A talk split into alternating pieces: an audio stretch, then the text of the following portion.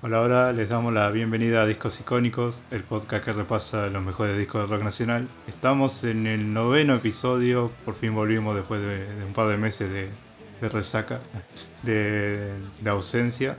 Pero bueno, ahora retomamos con todo y esperemos que ahora sí sea como más seguido el podcast.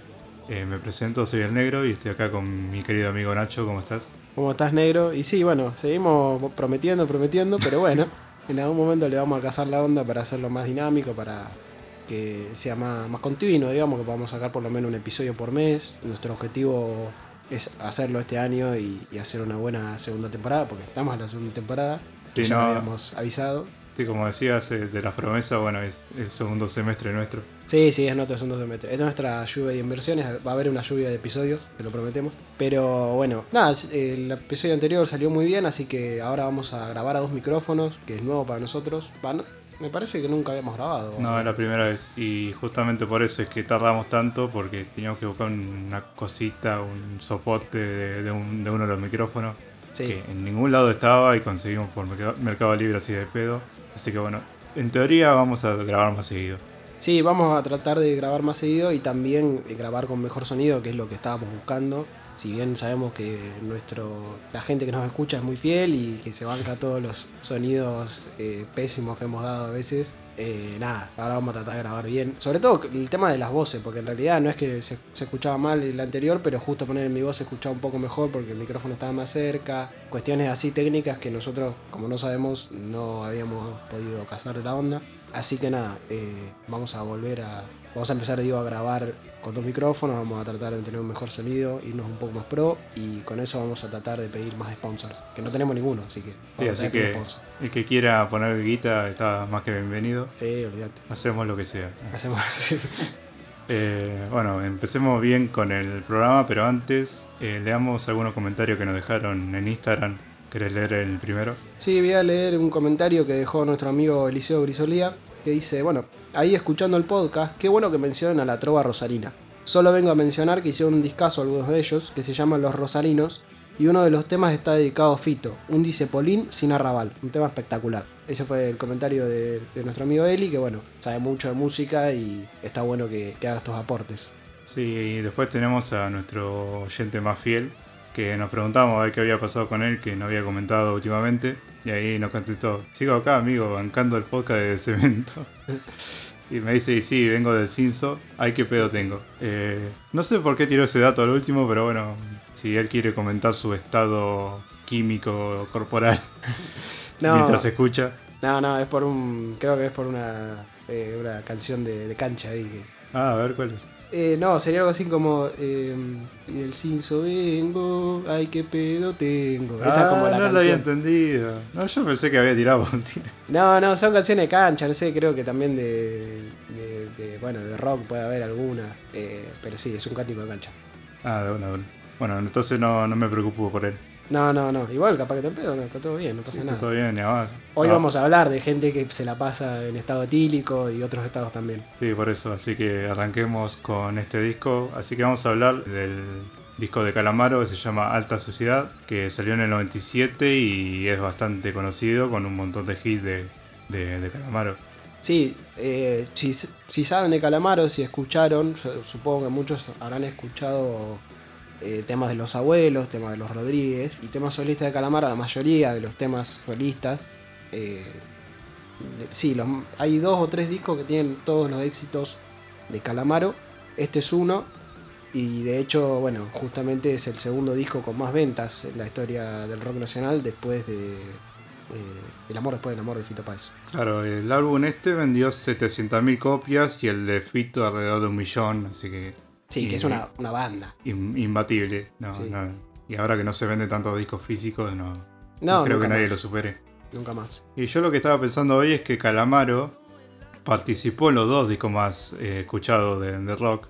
O sea, porque tiene el suyo propio segundo Mm, y porque estuvo en el de Fito también, claro. cantando eh, La Rueda Mágica. Sí, es verdad. Y mm, ahí es muy gracioso porque Calamaro, para contar un poquito de su historia, Él, bueno, había empezado con Los Abuelos de Nada, una banda súper conocida de los 80, y ahí eh, estuvo un par de años hasta que dejó la banda en el año 86, en donde empezó con su carrera solista. Trató de lanzarse como solista, hizo un par de discos, como Hotel Calamaro, Por Mirarte, Vida Cruel o Nadie Sale Vivo aquí, pero no tuvo tanto éxito como él esperaba. No, no la pegó tanto acá, así que me parece que una razón de la... O sea, una de las razones de que no la haya pegado tanto, me parece que es lo que termina decidiendo él irse a España. Claro, él se va en el año 90 a España y ahí forma su segundo grupo, que es Los Rodríguez, que tiene un montón de eh, grandes discos y, y temazos, que probablemente en algún momento podamos hacer alguno si bien es un poco complejo porque es rock nacional, pero en realidad es rock hecho en España. Es rock nacional, eh, sí, sí, grabado afuera, todo totalmente hecho, afuera. Claro, eh, y bueno, Calamaro se le gustó mucho España y se quedó mucho tiempo, pero de vuelta, 10 años después, como dice un tema de Calamaro, otra vez decidió lanzarse como solista y lo hizo con este disco y esta vez la recontra pegó, ya dijimos, el segundo disco con más ventas de la historia del rock nacional. Y además es el disco que está en el puesto 10 del top de, Rolling Stone de los, mejores 100 discos de rock nacional. Así que claramente le fue muy bien tanto en popularidad, digamos, como en la crítica musical. Sí, acá hay que también aclarar o, digamos, contextualizar que justamente él y Fito Páez estaban como medio como eh, tomando ahí el protagonismo que habían tenido antes eh, Charlie, Spinetta, Los Redondos, Soda que ya empezaban a quedarse un poco atrás o que ya se separaban, como Soda, por ejemplo, que ya no sacaban tantos discos o estaban en una, como Charlie. Bueno, Charlie siempre está en una, pero no, en una tan creativa. No en una tan creativa, exactamente. Y entonces como que toman la posta Fito y Calamaro y bueno, eh, sacan estos discos tan impresionantes de los 90, que es un momento donde el rock empieza a ser muy masivo, donde ya es mainstream, se podría decir. Sí, hablando de los 90, eh, o sea, específicamente el disco salió en septiembre del 97, ya a finales de los 90. Y lo que hizo Calamaro más que nada es salir de España y decir, me voy a Estados Unidos y grabo con los músicos que yo quiera. Sí. O sea, lo que quiso hacer es... Y si miramos un poco la lista de los músicos, como que no tiene una banda establecida o algo así. El chabón fue con Joe Blaney, que creo ya habíamos hablado de él en otros episodios, que es un productor musical. Eh, agarraron, se fueron a Estados Unidos y dijeron, mira, yo quiero tocar con este, con este, con este. Que habían sido parte, no sé, algunos músicos de Aretha Franklin, de, de Keith Richard, de John Lennon, de Luis Costello, o sea, de Tom Waits. O sea, un montón de músicos que compartieron con grandes eh, artistas y Calamaro como quiso buscar eso para, para, este disco. Sí, o sea, básicamente contrató a los mejores sesionistas, que son músicos que los contratan justamente para grabar en discos, en general artistas solistas, y como eran eh, lo mejor de lo mejor, Calamaro agarró y dijo, bueno, yo quiero eso para hacer mi disco. Obviamente seguramente tenía la ambición de hacer un gran disco después de no de fracasos, pero sí de discos que quizá él había esperado un poco más eh, en términos de éxito, en términos de, impacto. Así que junto con Joe Blaney, que es un gran productor y que había ayudado a muchos artistas argentinos, eh, se fue a los mejores estudios de Nueva York, a los mejores estudios de Miami y grabó con estos eh, que son la creme de la creme de los músicos, digamos, o sea, los mejores. Sí, yendo más que nada al nombre del disco, en un momento se barajó la idea de llamarlo El otro lado del novio del olvido, o decidí contarlo, pero al final se quedaron con lo que es, que es Alta Sociedad. Sí, que es el nombre del primer tema del disco, que después vamos a hablar de, eso. Eh, bueno, El novio del olvido es otro tema también que, está en el disco. Y decidí confesarlo como que él, creo que justamente estaba diciendo ahí con, ese nombre, si lo hubiera, si lo hubiera puesto, un poco lo que estaba hablando en el disco. O sea, son un montón de confesiones, un montón de historias que él, que él utiliza para... Eh, para su creatividad musical. Sí, creo que en el disco como que hay dos cosas como que caracterizan más que nada la temática de las letras. Una es como una ruptura amorosa de una pareja. Sí. Y la otra como una crítica social, pero es distinta a otras porque me parece como muy, muy al hueso, digamos. Y, pero con ingenio, no, no sé bien cómo explicarlo, pero como que con una frase simple, como que te critica un montón de cosas que están pasando y como que te das cuenta sin necesidad de, de una poesía quizás tan, tan compleja o adornada de palabras. Sí, yo creo que lo que hace Calamaro también es que tiene contenido político en muchos casos, pero eh, está un poco más escondido que, en otros casos también.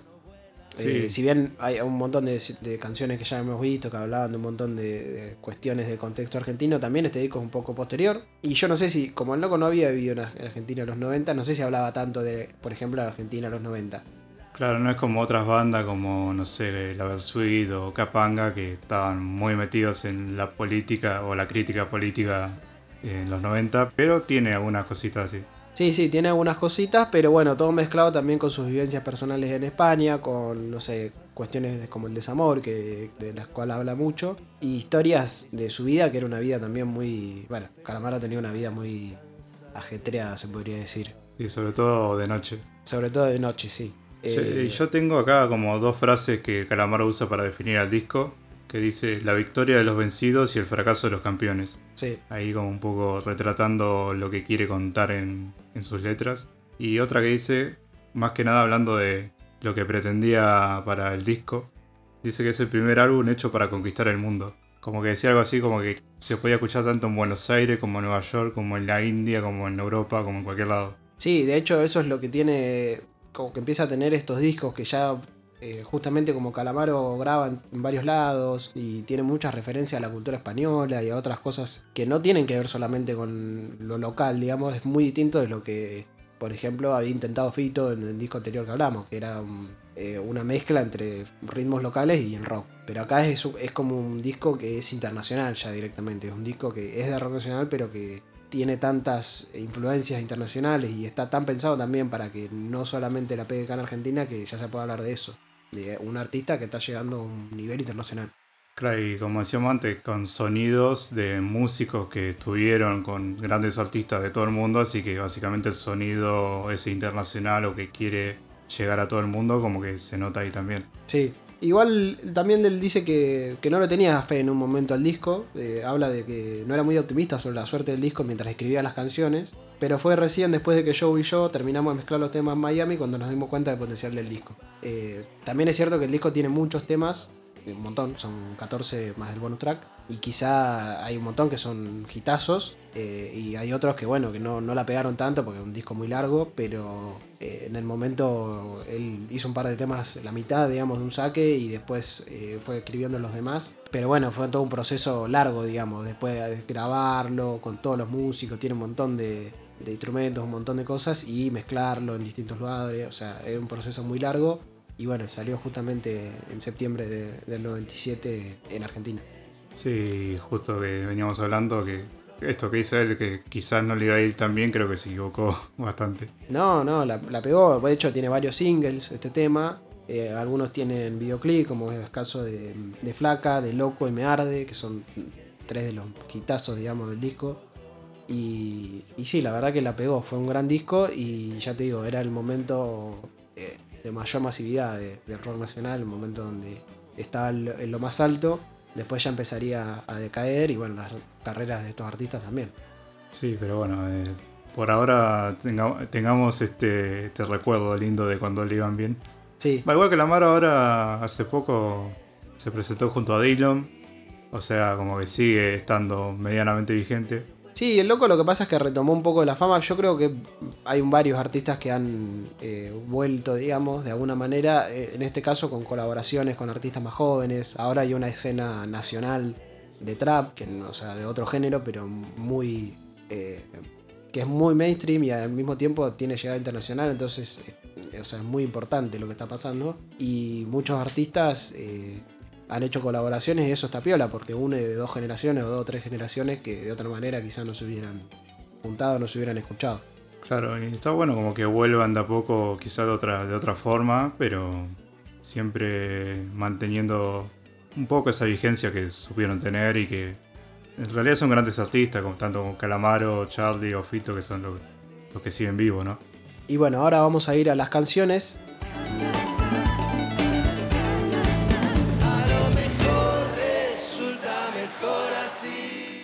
El primer tema es Alta Suciedad.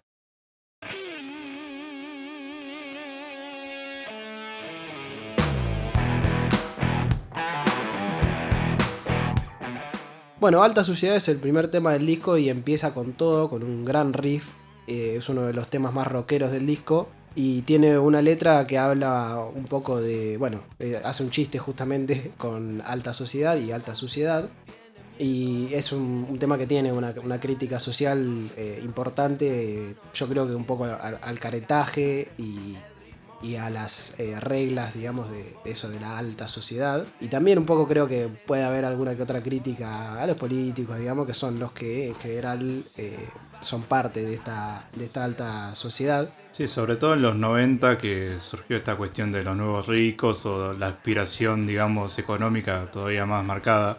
Así que es como una alta sociedad, entre comillas, que como que iba creciendo y que en realidad está podrida por dentro, por eso creo que lo de suciedad viene bastante bien. Sí. Y sorprendentemente cambiando una letra nomás, Sí, sí, sí. que, que queda muy buena. Me encanta porque viste que nosotros a veces buscamos un poco los significados de eso y hay una página llamada Pina Letras donde la gente justamente da su opinión de la interpretación de una, una canción. Y alguien, o sea, pu- publicaron alta, eh, alta suciedad, qué significa, y uno pone, es un chiste, cambiaron la letra de alta sociedad y le pusieron alta sociedad. Y eso nada más era la interpretación. Y era la única, entonces yo me reí porque digo, claramente nadie más podía, no se puede decir otra cosa, digamos, de- del tema. Sí, por eso y creo que queda muy claro en el estribillo, dice basura de la alta sociedad y no se puede confiar a nadie más, como que toda la gente es bastante hipócrita o es bastante, no sé cómo sea, elitista en cierto sentido, como que solo le importa si te va bien, si tenés plata y simplemente como bastante careta en ese sentido. Sí, yo creo que hay algo con el carentaje y también con el tema del espectáculo. Sobre todo por la primera estrofa que empieza diciendo: El campeón tiene miedo, tiene miedo de pegar, no se quiere romper las manos porque tiene que cantar. Yo creo que ahí hay como una, una crítica, o lo interpreto de esta manera, de, de, de un- una persona que no se quiere arriesgar, digamos, porque. Eh, porque nada, porque es una sociedad que está basada en el espectáculo. Y es, en los 90 era, digamos, era muy evidente esta cuestión de- del show, digamos, y, y del espectáculo como parte de la vida eh, cotidiana. Eh, había una, se podría decir como un, eh, un show también ya en la política, en un montón de cosas que se supone que eran serias y que de repente empezaban a, a ser un poco ridiculizadas, digamos. Sí, o sea, si ves al presidente andando en Ferrari, jugando al tenis, haciendo un montón de cosas, bueno, sí, como que todo se espectaculariza. Claro, y había también una- un gran énfasis en el consumo, entonces como que creo que Calamaro critica un poco eso. Y yo creo que también ahí él tiene una visión, digamos, eh, quizá un poco No sé si de todo tiempo pasado fue mejor, pero yo creo que él tiene algo como de crítica a ciertas cosas modernas. eh, sobre todo en, esta, en esto de, de ser menos realista, o sea, ser menos real, digamos, y menos libre. Eh, por eso habla de esto, de el campeón tiene miedo, tiene miedo de pegar, no se quiere romper las manos porque tiene que cantar. Eh, yo creo que él se, se ve, digamos, como una persona que no tiene miedo de que lo peguen, que no tiene miedo y que dice las cosas que, que le parecen, digamos. Esa es una parte de su, de su carrera solista. Y creo que este tema es como, como que da ese mensaje, digamos. El, el primer tema del disco, entonces el chabón empieza así, con un, con un riff zarpado, eh, y empezando a dar ese mensaje de, bueno, a mí no me importa tanto, yo digo lo que se me cante y listo. Sí, un poco en, en lo del campeón que decías vos y después también como en tratar de ser alguien más o de apurarse o de, como claro, querer dar una imagen que capaz no sos o que todavía no sos, como cuando dice lo de Baby el cerdito, Sí, bueno, es la, eh, una referencia a la película que creo que salió ahí en, en esos años, sí, sí, es de la, la época, sí. que claro, que quiere ladrar pero no, no- puede pues es un, es un cerdo. Sí, sí. Eh, para mí hay que. Para mí hay algo como de, de eso que venía diciendo, de querer apurarse por conseguir una posición que no tenés. Mm. Y ahí Calamaro eh, en una entrevista dice que existe una metáfora más sutil que habla de nosotros mismos o de determinado tipo de gente. Yo creo que es una metáfora de lo que uno mismo puede entender como su propio éxito o fracaso en la vida. El campeón que tiene miedo de pegar o el cerdito que quiere aprender a ladrar. Como que ahí como que lo sintetiza un poco más. Sí, sí, esta cuestión de- del estatus, de jugar en una posición o, bueno, eso, una sociedad que estaba basada mucho en eso eh, y sobre todo el estatus por medio del consumo o de, no sé, de lo económico, digamos. Y creo que los dos entendemos un poco por este lado la canción, pero yo encontré otra interpretación que es bastante conocida y a mí no me cierra mucho, pero bueno, la voy a nombrar porque, porque es lo que se habla también del tema. Como que en realidad Alta Sociedad es una respuesta a Alta Fidelidad de Charlie García, Sí, que sacó con Mercedes Sosa un disco tiempo antes de, de este álbum. Y lo que hablan es que como que Charlie o le sacó la novia o como que estuvo ahí metido como para que se separen de alguna manera o hablándole a la, novia para que mal de él o algo así. Como que Charlie tuvo algo que ver con la separación y como que él está enojado con Charlie García y por eso él habla del campeón que sería él, como que no sé, como cosas así como bardeando a Charlie y que por lo que vi ahí buscando le preguntaron a Calamaro si era sobre eso y él dijo que no, así que Sí, siendo justos, creo que si lo hubiera hecho tampoco hubiera dicho que sí. Pero a mí no me parece de todas maneras. Me parece que es una de esas donde pega mucho el, el chusmerío, digamos. Eh, se sabe que Calamaro y Charlie en los 90 no se llevaban bien. Y quizás eso, bueno, y el, el obvio, la obvia relación entre, entre el nombre del disco de Charlie y este nombre de, no solo del tema, sino del disco de, de Calamaro, y que encima es como muy crítico el tema, da lugar a que piense en eso, a que se, se sospeche. A mí personalmente no, no, me parece, me parece que está bastante claro que es, es, una crítica a la alta sociedad, que hay una crítica a la economía de la época, eh, de nuevo, cuando dice, señor banquero, devuélveme el dinero, por ahora es lo único que quiero, estoy cansado de lo que vienen de amigos y solo quieren rellenarme el agujero. Me parece que es bastante claro. sí, sí. Eh, sí puede haber algo de alguna traición de algún amigo, pero no sé si es Charlie, no, no, me, no me, cierra, digamos, mucho. O sea.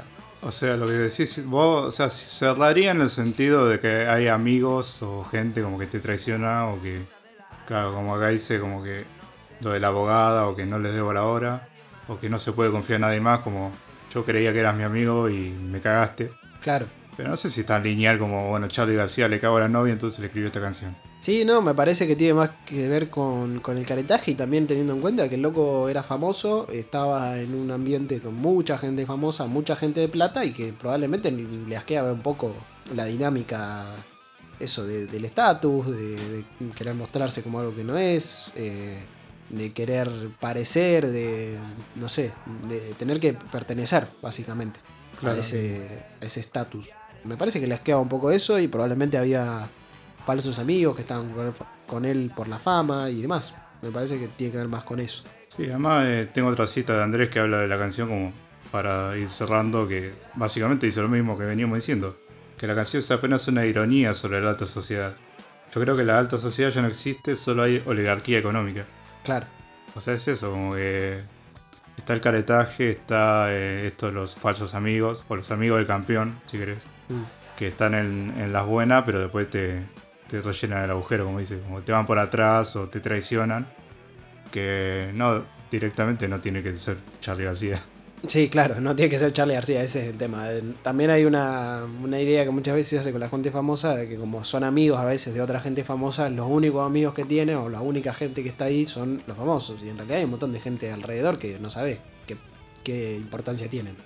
Claro, quizás lo cagaron por otra cosa y él está enojado por eso. Claro. Y bueno, para dar un dato de color, no sé si vos te acordás, porque no sé si viste la película, pero en El robo del siglo, hablando de bancos, eh, la película que trata sobre el robo al Banco Río en el año 2004, el final, con los eh, un, hacen un final con un montaje explicando un poco lo que pasó realmente, porque la película es una ficcionalización, digamos.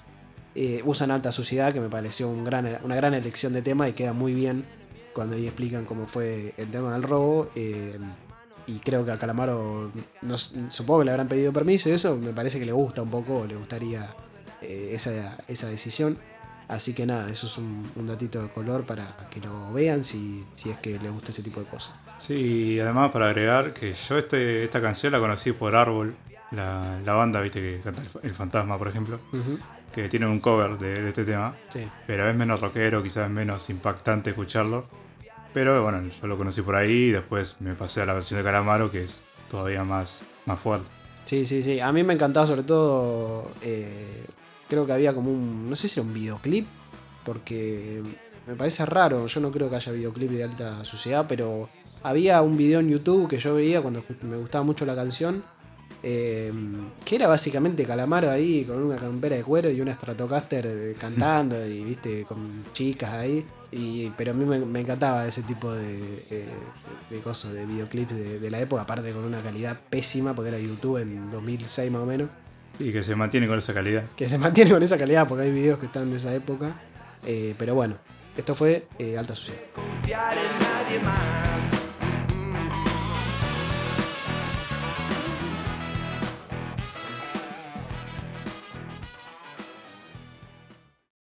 La siguiente canción es Todo lo demás.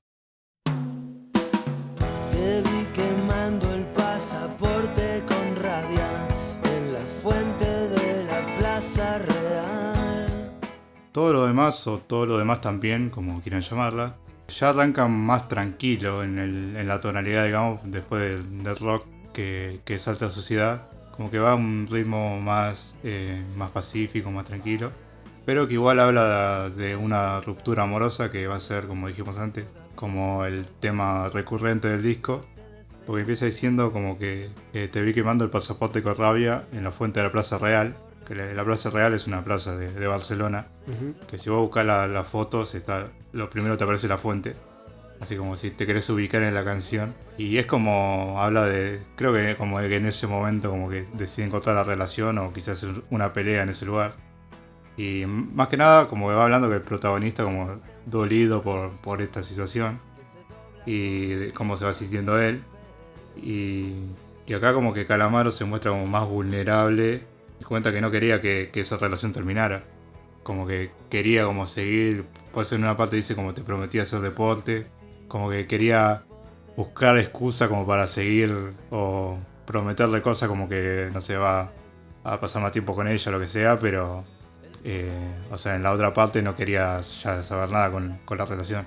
Sí, es una canción que trata básicamente de un, de un desamor y que explicita eh, bastante bien, digamos, lo que pasa o, el momento ese. Para mí es como una canción que tiene una poesía muy, muy linda en ese sentido, porque tiene imágenes muy, muy claras al respecto, no solo lo de la Plaza Real, sino el tema de, de quemar el pasaporte, digamos, como una suerte de quemar las naves. Y, eh, y todas estas cosas que va prometiendo Calamaro para, para tratar de que la, la chica se quede con él, digamos. Y también esto de, de que todavía soy tu amigo, pero te deseo el bien, digamos. Que es algo como muy raro porque él está hablando como de ser amigos, digamos, pero se entiende que es una amistad que obviamente es, rara, digamos, porque son ex, porque son eh, habían estado en pareja, digamos. Eh, y él dice, pero te deseo el bien, en vez de decir te deseo el bien, digamos, que a mí me, como que digo, quizá Calamaro estaba un poco eh, resentido en ese momento, un poco con, eh, con dolor, digamos. Eh, y él dice, bueno, soy tu amigo, como quisiera hacer otra cosa, pero igual te deseo el bien, digamos, como no está todo bien. Sí, él dice que justamente que se le rompió el corazón, como que tiene un corazón loco y frágil Sí, y que él está sufriendo por la situación. Sí, sí, y a mí me encanta sobre todo esta parte cuando dice, eh, puedo presumir de poco porque todo lo que toco se rompe. Te presté un corazón loco que se dobla con el viento y se rompe.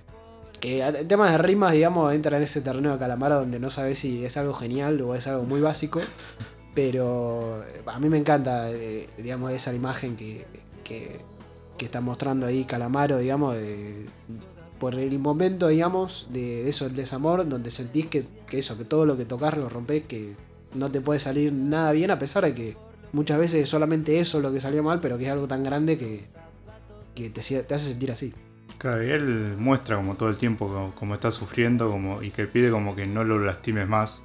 O, no sé si por que pasaban cosas en la relación o por simplemente por el hecho de, de cortarla que a él lo hace sufrir mucho. Sí, y esto de, bueno, de la relación es tan importante, creo que eso es lo que significa un poco de lo de todo lo demás también. Como él tiene otros problemas, pero en realidad lo que le está importando es eso. Es como, sí, eh, eh, tengo este, este problema, este desamor, digamos, y bueno, también todo lo demás, como todo eso que, que agrega también al momento de mierda que estaba pasando Andrés. Así que es una canción muy linda por eso, que, que, eh, explica bastante bien, digamos, el momento. Sí, a él dice en un momento como no me pise los zapatos de piel, que yo lo interpreto más como esta idea de que no lo siga lastimando, quizá como pisarlo descalzo como que duele más. Sí, sí, sí. Para mí tiene que ver un poco con eso, como no, no me hagas esto además, como no me sigas eh, causando este dolor. Eh, y volviendo a la, primera estrofa, me, me gusta mucho el tema de... Dice, entre fuegos artificiales pobres de, de pueblo y palomas que no ven pasar y todo lo demás también. Como que realmente te hace imaginártelo ese momento. Eh, Sí, es ¿viste? como cinematográfico, vos te- lo ves. es cinematográfico y viste ese momento donde vos estás... eh, son cosas que digamos que no serían tan malas si vos estuvieras bien, Eh, pero en el momento que vos estás mal decís, qué verga todo esto. Como que yo siento que el chabón estaba como, no quiero estar acá, no quiero estar en la Plaza Real de Barcelona, por más que seguramente sea muy linda la fuente y los fuegos artificiales. Aparte le dice fuegos artificiales de pueblo, Barcelona. Eh, Sí, no sé. Eh, quizás la calidad de los juegos artificiales eran de pueblo, no sé. Puede ser, pero a mí me da la sensación de que el loco está como demostrando eso, esa sensación de vacío, de, que todo lo que pasa eh, es eso, todo lo demás también, como no eh, está mal, digamos, todo de repente, porque bueno, porque el chabón está pasándola para el ojete y entonces nada de lo que pasa alrededor realmente importa y, y todo es como algo que agrega a su, eh, a su depresión, digamos. Sí, para añadir un dato, en esta canción participan dos artistas argentinos. Eh, una es Celeste Carvalho, que le agrega coros. Eh, ah, mira, ahora me acabo de dar cuenta. Ella también estuvo en los dos discos más, más exitosos. Sí, es verdad. Así que eh, ellos dos creo que pueden tener el, el récord. Sí, sí. Y también estaba Palito Ortega en unos coros que también va a participar en otro tema más adelante. Así que está bueno que haya sumado a un par de artistas argentinos, además de todos los estadounidenses que, que estaban colaborando. Sí, porque no mencionamos un poco esto de, bueno, de que luego colaboró con artistas de, recarajo allá de Estados Unidos, pero también con artistas muy grosos de, de Argentina. Eh, y ya que estamos también, el loco iba colaborando en otros discos, lo que dijimos ahí de, eh, del disco de Fito Páez.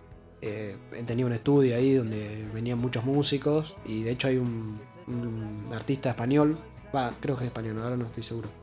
Eh, Nacho Novo, que decía en un disco, en este disco no tocó Andrés Calamar, porque era tan común, digamos, la participación del loco que bueno, que tuvo que aclarar. Bueno, el chabón se prestaba bastante a, participar. Eso Sí, sí, bueno. se ve que era copado con eso. Bueno, así que nada, esto fue todo lo demás. robarte un tal vez. El fuera de juego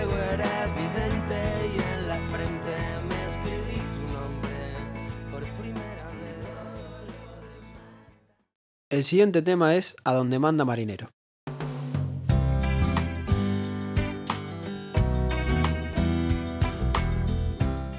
Bueno, donde manda marinero se podría, eh, se podría definir como un himno a la indecisión. Esto no es mío, pero no me acuerdo de dónde lo saqué, así que no lo puedo citar, pero después lo vamos a publicar. Eh, y la verdad que es eso, el tema trata sobre eso, sobre la indecisión. Es un tema que en el estribillo dice, eh, dice básicamente esto, dice, no sé qué quiero, pero sé lo que no quiero. Sé lo que no quiero y no lo puedo evitar. Puedo seguir escapando y aún lo estoy pensando, lo estoy pensando, pero estoy cansado de pensar. Y para mí es un tema que, en mi caso, a mí un poco que me define. Soy una persona muy indecisa y este tema siempre me gustó por eso. eh, por toda la, descripción, toda la descripción que hace sobre eso, sobre la indecisión. Y creo que tiene una metáfora que es justamente esto, la, idea de- del marino, del marinero. eh, que es un marinero que no tiene rumbo, básicamente, que no tiene puerto en realidad, no tiene un destino, porque no sabe lo que quiere y sabe lo que no quiere, pero no sabe lo que quiere. Eh, entonces es como que básicamente para mí trata un poco de eso. No sé cómo, cómo lo ves vos el tema. Y un poco por ese lado. Y. O sea, el título hace referencia a ese refrán que dice: donde manda, eh, donde manda capitán no manda marinero. Que es como cuando querés, siendo como un subordinado, o querés hacer algo por alguien más grosso y no, no te va a salir. Sí, Eh, para mí sí, un poco va por ese lado, pero no de, de un aspecto negativo para mí.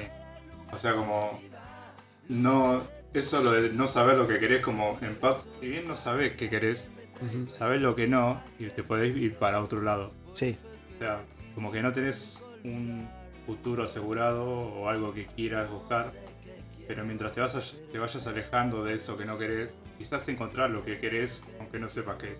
Sí, y también esto del. Bueno, vos mencionaste lo del capitán. El dicho justamente es donde, eh, donde manda capitán no manda marinero. Y lo que mm, para mí habla un poco de esto, de esta indecisión y esta cosa de no tener puerto, es que justamente dice donde manda marinero, no hay un capitán, digamos. Eh, y es gracioso porque yo creo que él eh, está hablando como una persona, digamos, que no sabe lo que quiere. y va como, como haciendo este juego, digamos, donde qui- quién es el capitán, digamos. Porque en teoría tendrías que ser vos, si es tu barco, eh, tendrías que ser vos el capitán. Pero creo que él se siente un poco como marinero, un poco, bueno, no, sé- no sé bien dónde voy. Pero es cierto que no tiene un, un- un sentido la canción negativo, digamos. O no parece ser como algo que sea un pesar, digamos, eh, esta indecisión o este no sé a dónde voy. Creo que Calamar un poco como que se siente cómodo, digamos, en, en esto, en esto de no tener puerto, digamos. Y él es un bohemio, o sea, Sí. se la pasa eh, con esa vida de no preocuparse tanto por el futuro, que ahí lo pone como justamente así de, de no esperar algo, sino como de ir viendo qué, va pintando en el momento. Y es para como que no quedar con esa infelicidad, digamos, de, uy, no, no sé qué quiero, como y quedarte vacío así por eso, como que para mí lo retrata bien cuando dice que el marinero del río no tiene calor ni frío, como que no sabe qué siente, Sí, no sabe, sí. y como después dice que se siente muy vacío, que es como eso, como no quedarse como ese marinero, sino que está bien, no sé qué, qué me espera en el futuro, no sé qué quiero, no sé qué, qué voy a hacer, pero bueno, no importa. Sí, y también ahí creo que Calamaro habla un poco, eh, quizá haciendo un juego, digamos, quizá, eh, porque hablábamos un poco de esto del desamor, ¿no? Que es un disco que tiene mucho de desamor. Eh, y habla mucho del olvido en este tema. De hecho, en una parte dice, en un vaso de cerveza caliente fue que se le olvidó. Eh, y antes había dicho también como, eh, voy a probar primero al olvido, al ajeno. Y creo que ahí habla un poco de él y su experiencia eh, fuera del país. Eh, quizás no es, no es necesariamente un olvido de un amor, aunque puede ser, pero también un poco el olvido o el ajeno, digamos, de irse del país y de de repente no tener, no estar en tu tierra natal. Como esta cosa de, bueno, es un. En cierta manera, en otro siglo hubiera sido un marinero, porque alguien que, que explora, digamos, que viaja. Sí, Eh, hay una parte que dice, quiero elegir del mapa un lugar sin nombre a donde ir, será el lugar donde viva y lo que quede por vivir. Claro, es como esa, e- esa cuestión que tiene Calamaro para mí de, bueno, de la libertad, de ir a donde yo quiero ir, de no que no me importe tanto eh, el puerto, sino el viaje, básicamente, de seguir viajando y encontrar algún lugar donde, donde finalmente se, se asiente. Eh, así que sí, creo que tiene un sentido positivo esto de- del viaje sin rumbo. Creo que es algo que, que le gusta, digamos, esta idea a Calamaro. Sí, tampoco de tener como... También yo le veo un poco un desprendimiento material, como de tampoco ir acumulando cosas con el tema este del equipaje. Como que, como decía vos, si vas de viaje en viaje todo el tiempo, no necesitas cosas materiales porque nunca vas a sentarte en ningún lado, nunca vas a eh, conseguir una casa, lo que sea, ¿viste? Y por eso como que es- para mí el- lo bohemio define bien la canción y bueno, Calamaro tiene un disco que se llama así, Sí, así que define bastante bien su estilo de vida.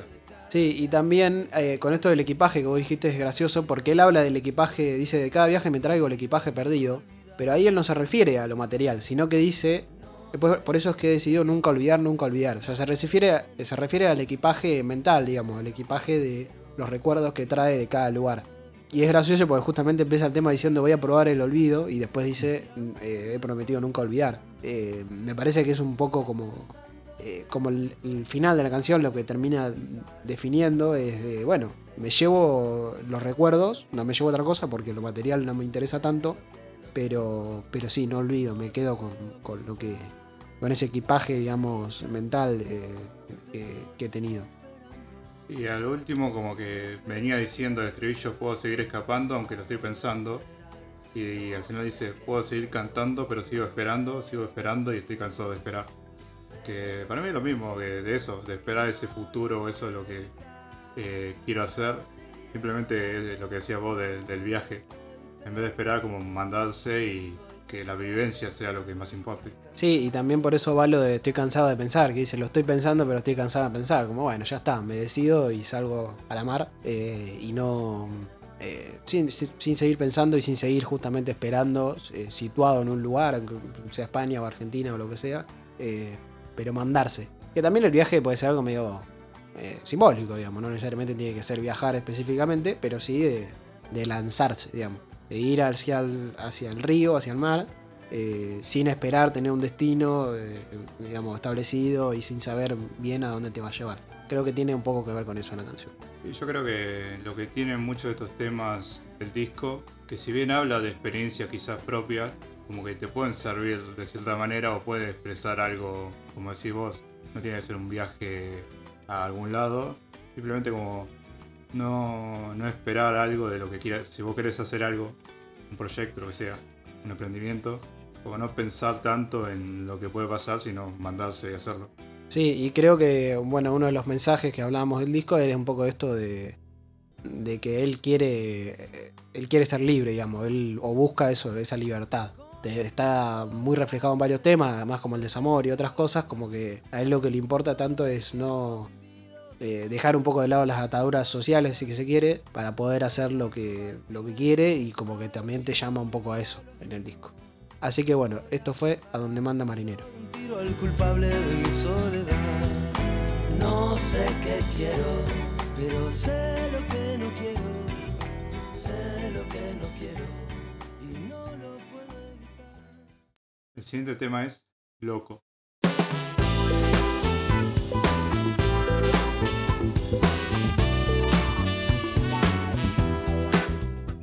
Bueno, el origen de esta canción se remonta a un recital que dio Calamaro en La Plata en el 94, cuando en un momento suelta, me estoy sintiendo tan a gusto que me fumaría un porrito, y ahí como que se la armó porque...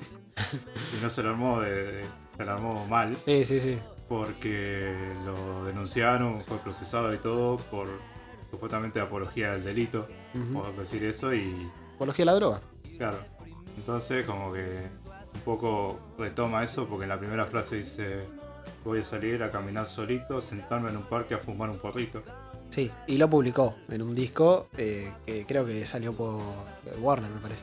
Así que ya era como, bueno, eh, no me importa tanto esto, voy a publicar esto de que me fumo un porrito y ya está. Claro, yo igual lo pienso como podría haber tirado, viste, la de Damas Gratis, qué astuta que sos. Sí, podría, sí, sí, Podría haber sí. tirado otra y bueno, en vivo dice realmente lo que va la letra.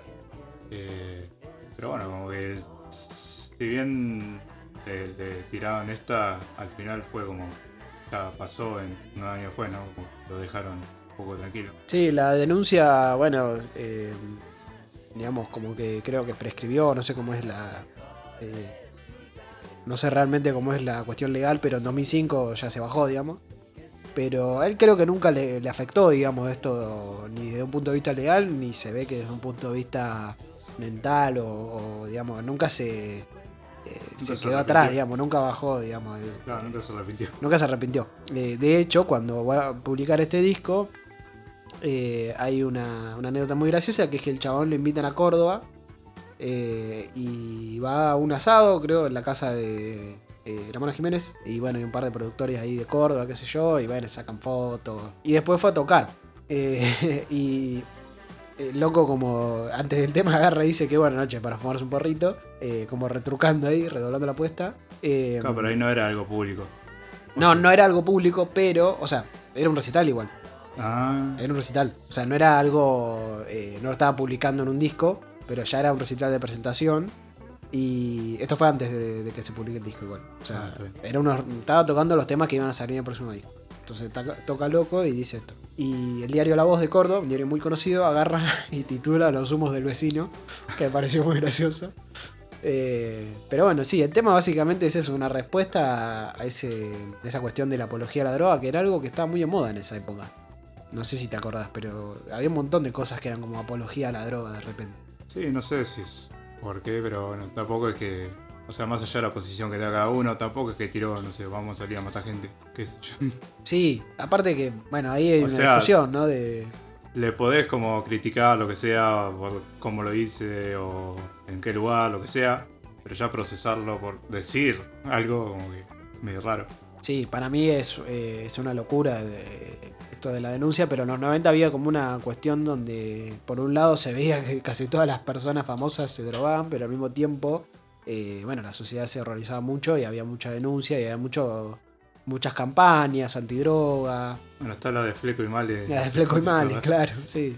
Eh, famoso drogas, ¿para qué? Sí. Eh, hay otro. eh, una de que llamaba Un Sol sin drogas, que me acuerdo que Charlie hizo el chiste este de, bueno, en la sombra se puede drogarse, una cosa así.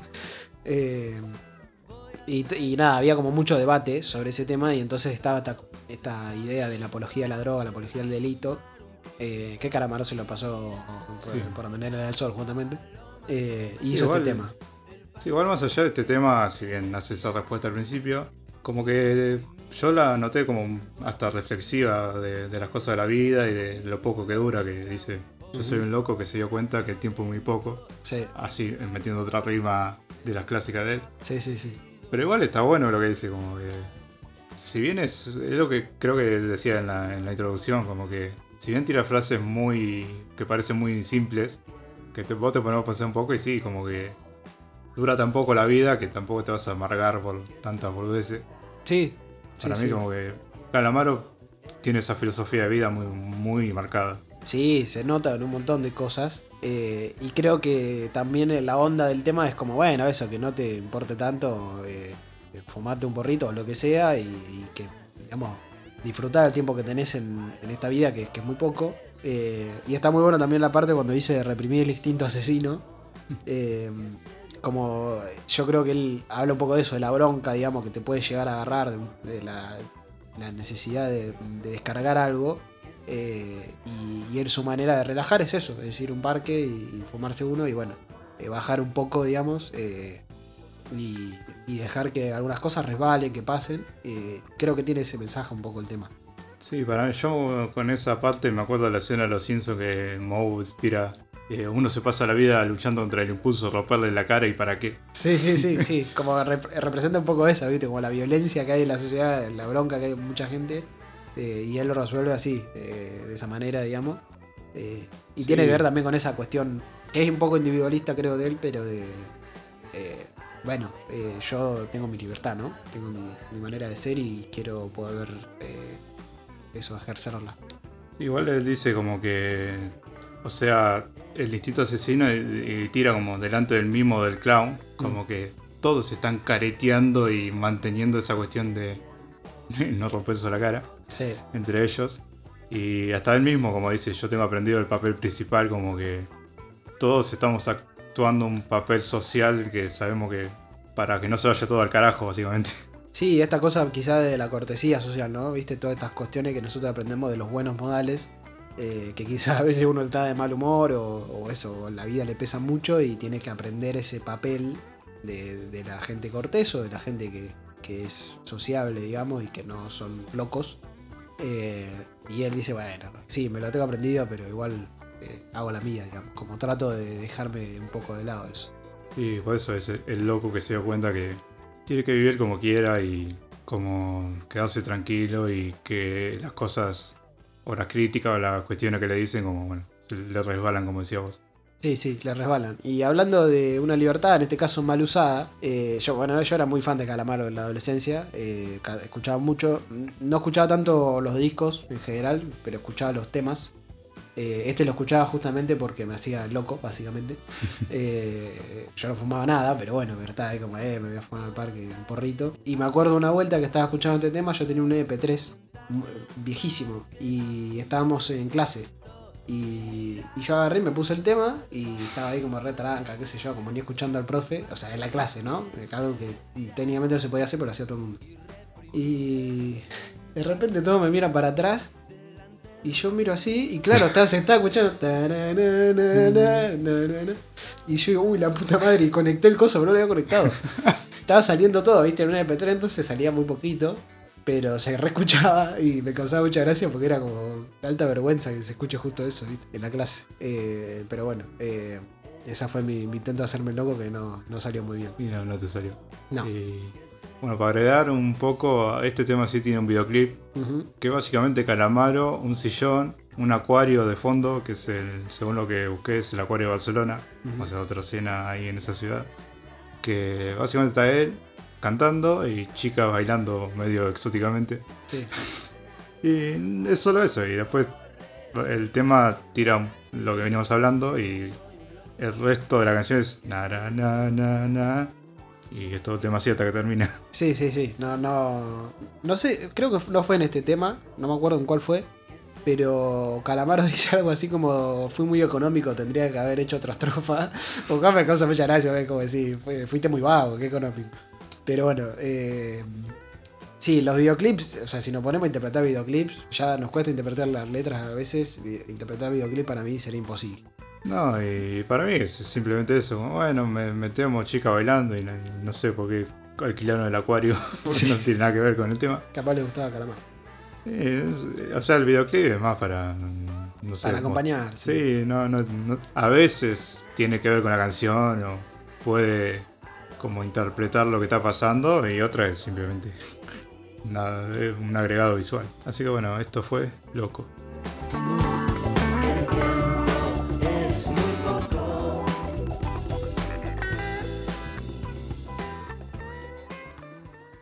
El siguiente tema es Flaca.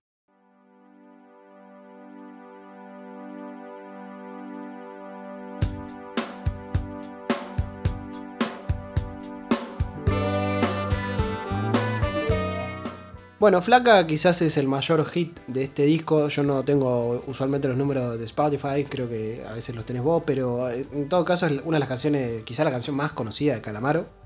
Eh, y Calamaro la define, eh, conversando con Jaime Bailey, o Jamie Bailey, no sé quién es, eh, como las hartas de mentiras inocentes que uno dice por amor, querer decir una y terminar diciendo todo lo contrario. La canción es muy poética, digamos, y habla sobre un poco eso, sobre el desamor. y también es una canción que describe imágenes también muy, muy grosas, digamos, que, que tiene mucho de cinematográfico también, como habíamos hablado en todo lo demás. Eh, Sí, Calamaro dijo que es la que más le gusta del disco y como que la que más se acerca a la perfección según él. Y vos me decías de los datos y es la, la más escuchada en Spotify. y sí, Tiene 315 millones de reproducciones. no, Y calculé, no sé por qué, no, no anoté cuál era la segunda, pero era de otro disco. Le saca 174 millones de, a la segunda. A la segunda, y sí, sí, sí, es el tema más conocido de Calamaro. Eh, yo ahí no tengo datos, por ejemplo, de que lo hayan usado en alguna. En el cine o en alguna serie o en algún programa de televisión, pero seguramente lo han usado a morir. Eh, y bueno, es un tema que eso, que habla sobre, sobre el desamor y que va eh, relatando un poco una relación que se termina y, hablando de. No sé si de la traición, pero sí de la sensación de, de sentirse traicionado, de sentirse abandonado un poco eh, a lo calamaro, diciendo no me claves tus puñales por la espalda, tan profundo, no me duelen, no me hacen mal. Eh, lejos en el centro de la tierra, las raíces del amor donde estaban quedarán. Igual para mí es una imagen muy, muy grosa eso de... Él dice el centro de la tierra, pero creo que está hablando un poco de él, del centro de su, su persona, de su, eh, de su alma, quizá no sé lo que sea. Eh, como bueno, las raíces de ese amor que, creció obviamente eh, quedaron ahí, pero el resto ya no está. Claro, él habla como de un pasado mejor, una época dorada en la relación, pero que bueno, como que después se fue deteriorando, como y a lo último como que solo se mentían para no lastimarse tanto. sí, Y que está esto lo de, eh, yo te digo no me mientas, no me digas la verdad, no te quedes callada, no levantes la voz ni me pidas perdón. Como que ya el ritmo de la pareja y las discusiones o el, sí, digamos, cómo ellos se relacionaban entre sí, como que ya no daba. Pero igual, aún así, él se muestra bastante dolido, como decíamos en, en un tema anterior. Sí, sí, él se muestra bastante dolido y, retrata ese momento donde empiezan a mentirse para no pelear, para... eh, y esta cuestión, eh, digamos, de, lo, de que casi nada sirve en ese momento, porque es como no me mientas, no me digas la verdad, como nada realmente eh, funciona ya, como está todo tan mal que, que cualquier cosa que digas va a salir mal. Y me gusta también esta parte cuando dice, aunque casi te confieso que también he sido un perro compañero, eh, un perro ideal que aprendió a ladrar y a volver al hogar para poder comer. Que yo creo que habla de esta cuestión de, del compañerismo que hay en una relación eh, y, y cómo él aprendió a eso, a, a- a hacer un, digamos, una relación de compañeros, eh, de acompañar al otro. eh, y lo dice en forma de eso, de confesión, digamos. Casi te confieso que, que también aprendí a esto y que probablemente es algo que, que le duele tener que dejar atrás, digamos. Como bueno, es una costumbre, es algo que, que fueron construyendo juntos y que de repente se rompe. Y yo también lo veo por el lado de su vida como músico, como bohemio, de, de esto de volver al hogar, como que si bien dice que no tenía un lugar fijo o lo que sea, como que con ella sí, como que como que por esa relación sí, como que mantenía un poco de esto de volver y tener como un lugar juntos. Sí. Eh, y bueno, y también eh, otra de las imágenes muy lindas de la canción es el de eh, Entre no me olvides, me dejé en otros olvidos olvidados, no me olvides, es una, una flor. Eh, en el fondo del placar del cuarto invitado, si ahí viene esto que decías vos, eran tiempos dorados, un pasado mejor, eh, que es esta cuestión de los recuerdos, ¿no? De, de- de esta imagen tan idílica, digamos, del momento de la relación de mayor amor o de mayor compañerismo, que bueno, que ya ha quedado atrás. Así que bueno, es un poco de lo que va hablando este tema que como vos bien dijiste es el, el hit eh, más grande de Calamaro, eh, la canción que más la ha pegado en términos comerciales.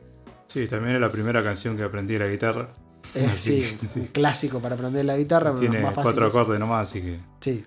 Se saca fácil. Sí, es una canción muy, muy simple, pero que bueno, que llega muy profundo justamente eh, y que le ha gustado a mucha gente porque también representa lo que a todos nos ha pasado en algún momento. Sí, también tiene un videoclip como el tema anterior, que también hay chicas ahí que yo leí que una lo denunció porque no le habían pagado la participación ahí. En el Ah, videoclip. bueno, sí. Eh, todo mal. eh. Hay que pagar a los trabajadores que, que están ahí. Sí, sí, esas cositas de los backstage de, de los discos. Sí, igual el videoclip arranca ahí como cantando y varias chicas, que no hacen mucho ahí, la otra bailaban por lo menos, pero este, como están ahí, no sé por qué. Y después estaba Calamaro en una limusina con una caja que va a... La caja, creo- la caja. La caja, sí, que es como. ¿Cómo se llama esos elementos que en el cine? Como que hay algo como importante que. Eh, la pistola Chekhov. Eh, no. sé, tenía un nombre en inglés, pero es como eh, un elemento que, que Eh, está ahí, eh, como Red- que. no Red sé, Herring, algo así. algo así, no sé. Pero como que parece importante y. Ah, no sé, sí, sí. Va, sí, va sí. con una caja, se para en el río y la tira. Sí, como algo que parece importante que van a revelar y que de repente Claro, no es tan importante. O que no Eh. se revela. Sí, no sé, no sé, es como dijimos recién, no sé si tiene una idea el videoclip para hacer algo. Y no, simplemente está el chabón viajando en auto y tira la caja. Y tira la caja. la Quizás caja. sea su relación, como bueno, que la dejo ahí. Y capaz la caja de los recuerdos, podría ser eso. Sí, puede ser, pero no sé. No está muy claro, pero bueno. eh, nada, esto fue placa. lejos en el centro de la tierra, las raíces del amor, donde estaban. El siguiente tema es ¿Quién asó la manteca? La noche está empañada, habrá que tapar el lago. Bueno, esta canción cuenta Calamaro que fue la última eh, tema que hizo, pero fue el primero que grabó. Y el título hace referencia a otro refrán español, como que lo de tostar la, la man- lo de asar la manteca es como una acción media tonta, como porque si acercar la manteca al fuego se derrite. Sí. Que no la termino de entender mucho, pero es como hacer algo al pedo, no sé. Como que, ¿Para Sí. qué vas a hacer la manteca? Hacer algo que, que en realidad lo único que hace es conlleva una pérdida. Me parece que se refiere un poco a eso eh, el tema, pero es un tema que tiene una letra que es difícil de interpretar, es difícil, es compleja. Eh, es un tema medio funk, digamos, medio más tranquilo, como que acá es un corte calamaro que venía todo como mucho gitazo eh, y de repente empiezan a ser como temas más reflexivos y, y- Claro. y introspectivos si se quiere, eh, porque es la mitad del disco.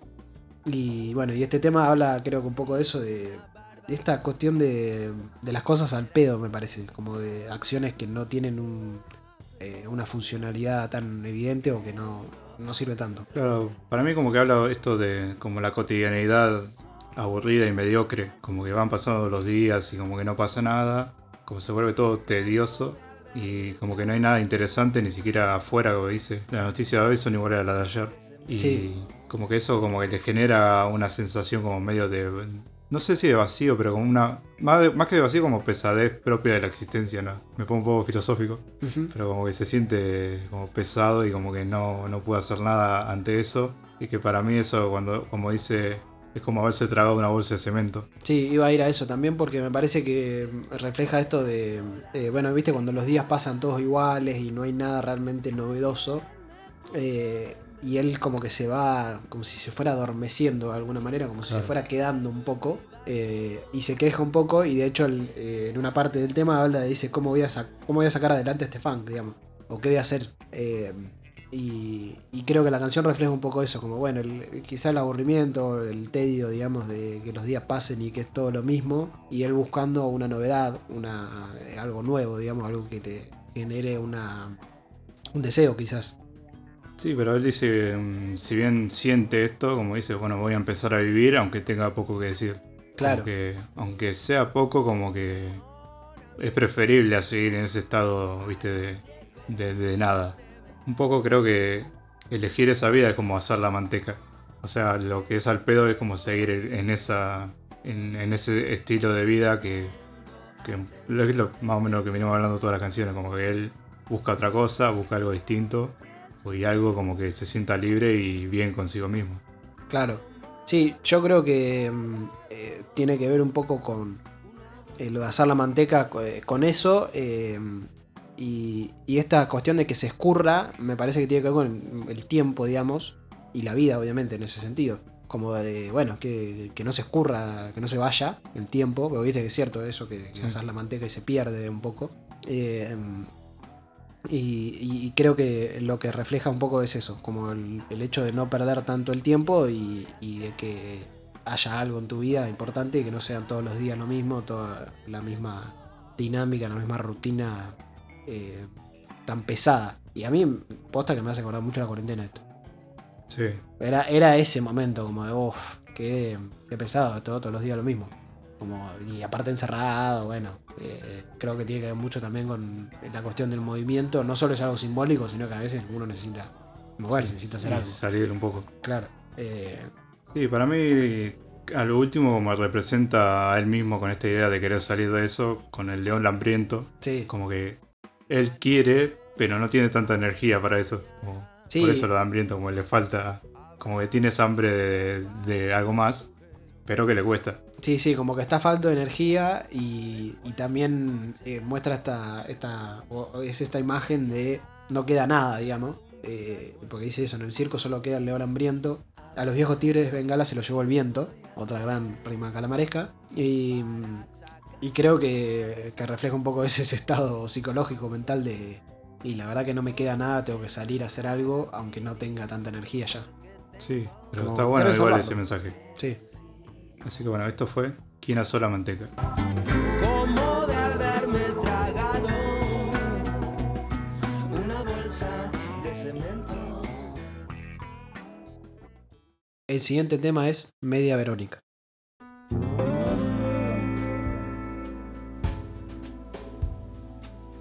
Media Verónica despierta, le molestó la luna por la ventana abierta. Bueno, Media Verónica es quizá el tema más complejo del disco en cuanto a la letra. Es una, una poesía muy, muy compleja y que ha sido alabada eh, por mucha gente. Es un tema que es de los más conocidos del disco, aunque no sé si es tanto un hitazo.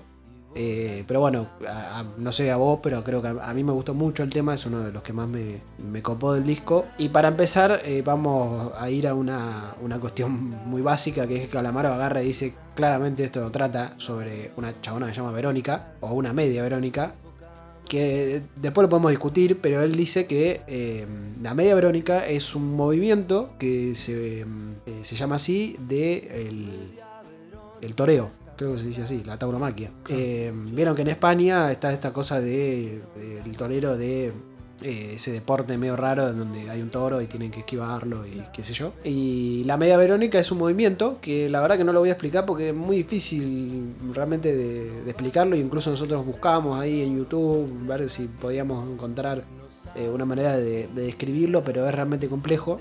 Eh, pero es, digamos que es un movimiento donde la Verónica completa, digamos, eh, se hacen dos pasadas al toro y se termina ahí eh, el toreo. Y la media Verónica es, es la mitad de ese movimiento, es como cortarlo antes. Y bueno, el tema juega con esta idea de, para mí, del corte y del, de no terminar de hacer algo. y, empieza hablando de. Sea, parece que describe justamente a una chica, una media Verónica que despierta, eh, que le molestó la luna por la ventana abierta. Eh, y, bueno, y después va hablando de otras. eh, va- haciendo otras descripciones, como dice: Llegó una carta desde el frente, el cántaro se rompe y se secó la fuente. Va a decidir qué hacer cuando despierte del todo y borrar con la mano lo que ayer escribió con el codo. Para mí, esta es como la parte importante de la letra, digamos, eh, porque creo que habla un poco de, de la pérdida. No sé bien en qué sentido habla de, de esto de la pérdida. Hay algunas interpretaciones que hablan un poco de la juventud, ¿no? Como la pérdida de la inocencia, quizás. Claro, la pérdida de la inocencia eh, en un momento eh, clave, digamos, de, de la vida de, cada uno. Eh, y entonces dice, va a decidir qué hacer cuando despierte del todo. En este caso el despertar no es un despertar de, de, digamos, del sueño solamente, sino un despertar de la vida. Y eh, borrar con la mano lo que ayer escribió con el codo. Con el, sí, con el codo. Eh, como diciendo, bueno, va a ser algo que es contradictorio con lo que hizo ayer y va a perder eso que, venía haciendo, como el no poder construir algo eh, porque va perdiendo lo que, lo que va haciendo antes. Y después, bueno, sigue diciendo, habrá que ver si la crónica Verónica reacciona. La Verónica en mitad tiene muy poca maldad, pero está cansada de esperar. Entonces va jugando con esta idea de, de- de el movimiento este de la media Verónica eh, y esta chica que se podría llamar Verónica o no, que Calamaro dice que no, que definitivamente no trata de eso, pero eh, tampoco trata sobre la tauromaquia, digamos. O sea, no es un tema que habla claramente de un toreo, por ejemplo. No, igual para mí, discutiéndole al autor, Mm, para mí habla de una chica, o sea, que no se llame Verónica, no importa. O sí, para eso. para mí que habla o de una persona joven, pero bueno, podemos decir que es una chica, como que está muy mal por algo, no revelan bien por qué. Puede ser una ruptura amorosa, puede ser algo o alguna o algo peor. Sí, a mí me, Oh. me- no sé por qué, igual eh, también que en la juventud, viste, como que eso pega bastante fuerte, pero como que la canción es muy fuerte en ese sentido, como que la pérdida parece ser grosa, porque yo estoy en la misma, digamos, para mí es una cuestión de la juventud, de un poco la pérdida de la inocencia, pero también una pérdida o una, eh, un momento eh, de mierda que pasa a la chabona, eh, que no queda claro bien qué es, pero que le pega bastante, que como que le descoloca, digamos, su, su identidad, podría decirse, y su, su camino, ¿no? Claro, yo siento como que llamémosle Verónica, como para. Sí, no, llamémosle Verónica. llamémosle Verónica, está muy triste, casi sin ganas de vivir. Sí, O sea, lo que le pasó es algo heavy. No sabemos qué es. ¿no? claro. Solo queda interpretar o ver en la letra. Pero como que. Como que fue lastimada y habla también de la juventud, porque dice que está en la flor de la edad y, cosas así, como que te marca también una cierta temporalidad de ella en su edad. Como que hay algo que le pasó y que no puede hablar y como que yo siento como que no lo hace porque no le van a creer o algo como algo así tiene como un pesar muy grande dentro suyo y que aunque quiera como recomponerse como que le cuesta mucho. Sí, y después, bueno, la canción como que se va, se va oscureciendo cada vez más, ¿no? Porque primero, bueno, habla de esto. eh, eh, hay una parte que dice rompió una lanza por la risa, pero no tiene prisa y se ríe muy poco. eh, y, y romper la lanza también es como un dicho, digamos, de, arriesgarse, de hacer algo que, es arriesgado. Eh, dice por la risa, como diciendo como si fuera por diversión, pero en realidad se ríe muy poco, en realidad ella está triste. Eh, Después dice, no va a saber qué hacer cuando no sople más viento, no sabe distinguir el amor de cualquier sentimiento. Lo cual podría indicar que tiene que ver con esto de una ruptura amorosa, de un amor que no, que no es correspondido o que se, se perdió o lo que sea. Eh, pero de, de todas maneras esto, la pérdida es muy importante para ella, es un momento donde está eh, muy triste realmente. Sí, también dice como que un poco está cansada de su vida y que quiere vivir algo distinto, como quiere vivir una vida diferente cada día y como que está está de verdad muy mal y en una parte dice como en la ventana hay una nota, el pájaro no vuela, tiene las alas rotas. Media Verónica lamenta que el tiempo se consume y lo demás no cuenta. Como que realmente está vacía por dentro o algo muy de, de verdad muy mal. Sí, sí, sí. Esto de no saber por qué, como que vos la escuchás y te, como que un poco te preocupás, como que qué Sí. mierda pasa. Sí, sí, y aparte porque esta cuestión de la. Creo que retrata muy bien el tema de la vulnerabilidad de la juventud. Como eh, a toda- creo que a todas las personas le pasa, digamos, eh, que las cosas te pegan muy fuerte cuando sos más joven, cuando sos más adulto, tenés, tenés más experiencia, como se te agregan capas, digamos, y, y no, te, no te duelen tanto las cosas, a pesar de que a veces pasen cosas muy grosas. Eh, y como que la canción te da la idea de eso, de una chabona que está eh, que está muy mal, que es muy joven, digamos, que está muy mal, y entonces como que te, daba como una cierta aprensión por, por esta historia. Sí, lo que de verdad te, te pone mal es lo que decía antes, como sea, con la juventud, es- o sea, nosotros lo vemos de, después de unos años y decimos, uy, qué boludo, me preocupé tanto por tal cosa cuando era joven, cuando era adolescente. Pero bueno, en ese momento lo viví como el fin del mundo, cualquier cosa. Pero lo que tiene el tema es que no sabes si es algo simple o es algo muy, muy fuerte. O sea, porque yo también lo pienso de. Con esto, el, tem- el tema de la pérdida de la inocencia, quizás le pasó algo realmente grave Sí. y muy fuerte que no voy a entrar en detalle. Y a mí eso cuando lo pensé, yo me, me- me quedé medio mal, como pensando en esa idea de... Y lo peor es que te quedas con incertidumbre porque el tema no te responde nunca qué es. Sí, y ahí hay una cuestión que es lo que quizás no, no termina o no se termina de entender del tema de la media verónica, que es el momento donde se termina. Entonces un momento triste, dice, o sea, la descripción de, de- de de ese movimiento, porque es el momento donde el toro es como derrotado, digamos, y donde, donde sufre. Eh, entonces como que creo que esa referencia a la media verónica en toda la canción eh, tiene que ver con eso, en ese momento eh, de, pérdida, digamos, de derrota, y donde está sufriendo mucho la persona. Y también creo que puede que ver, puede tener que ver alguna analogía entre eso, entre el toreo y lo que le pasó a, a Verónica, digamos, a la chica. Y bueno, el final de la canción es muy fuerte. Eh, tiene referencias, eh, digamos, dice la vida es una cárcel con las puertas abiertas, cual es una visión muy eh, triste de la vida, pero que creo que está vista desde ese punto de vista de la chabona que está muy mal. Eh, la vida es una cárcel con las puertas abiertas. creo que queda bastante clara, digamos, la, referencia a eso. Y después termina con nada que ver, no, habla, no habrá flores en la tumba del pasado. La Verónica mitad dice siempre la verdad, pero está cansada de esperar. Para mí ahí hay como una cuestión que está refiriéndose a la muerte, pero que no sé si está, eh, digamos, eh, no es una muerte literal. A mí, no sé, quizá porque me gusta pensar en eso. Como es una pérdida de inocencia, es una muerte de la inocencia, pero no sé si es literal. Es una persona que pasó por un cambio eh, muy fuerte. No sé. Es Sí, como que me da la sensación de que tiene que ver con eso. También puede ser un trauma de, de no sabemos qué. Ese es lo, a mí lo que más me impacta, como que no estás seguro de si fue algo. Eso igual es una visión viéndolo de afuera. Sí, O sea, no sé si fue algo, una boludez o fue algo realmente muy feo. Sí, lo importante es que ella lo siente como algo eh, eh, muy fuerte, digamos, como que es una eh, es una, una gran pérdida, un, un- un gran dolor. Eh, y la canción también va con va de, de la mano con eso, digamos. Es una canción que si vos la escuchás es muy triste ya desde la música, digamos. Como que todo te va poniendo en ese eh, en ese humor, digamos, de, tristeza, quizás hasta de melancolía.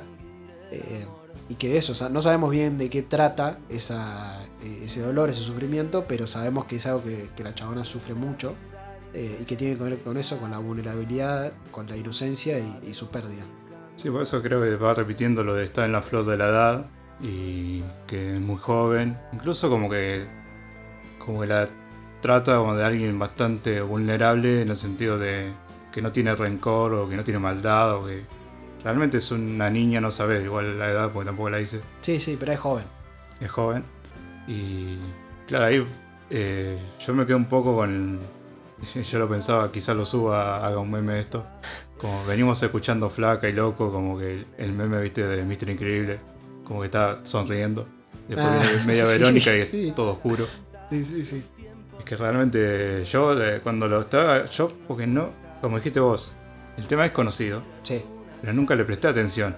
Nunca. no, no, no. O sea, yo sabía media Verónica que está rota, no sé, bla, bla, bla. Cuando empecé a analizar esto, fue muy fuerte. Sí, sí, sí, es como mu- muy fuerte de, de las referencias que va haciendo en el tema. eh, y ya te digo, lo, lo va llevando mucho con, con la canción misma, digamos, como una canción que te da esa sensación. Eh, pero bueno, eh, eso es un poco lo que pudimos ahí interpretar, porque hay muchas interpretaciones, hay mucho juego con esto de si es una chica que se llama Verónica, si no. Eh, después empiezan a entrar quizás las referencias personales que pueda haber tenido. eh, pero pero bueno, también habla un poco de esta canción de la habilidad que tiene Calamaro, aún a veces con esas letras que parecen muy simples, pero que retratan cosas de una manera muy vívida. Sí, acá me saco el sombrero. Si tenía alguna duda de la habilidad de Calamaro para hacer letras con. Acá te tapa la boca, pues no le puedes decir nada. No, no, te tapa la boca, es una de las canciones más poéticas que, que he escuchado y bueno, eh, es uno de los puntos altos del disco. Así que bueno, esto fue Media Verónica. Va a decidir qué hacer cuando despierte del todo y borrar con la mano lo que ayer escribió con el codo. La siguiente canción es El Tercio de los Sueños.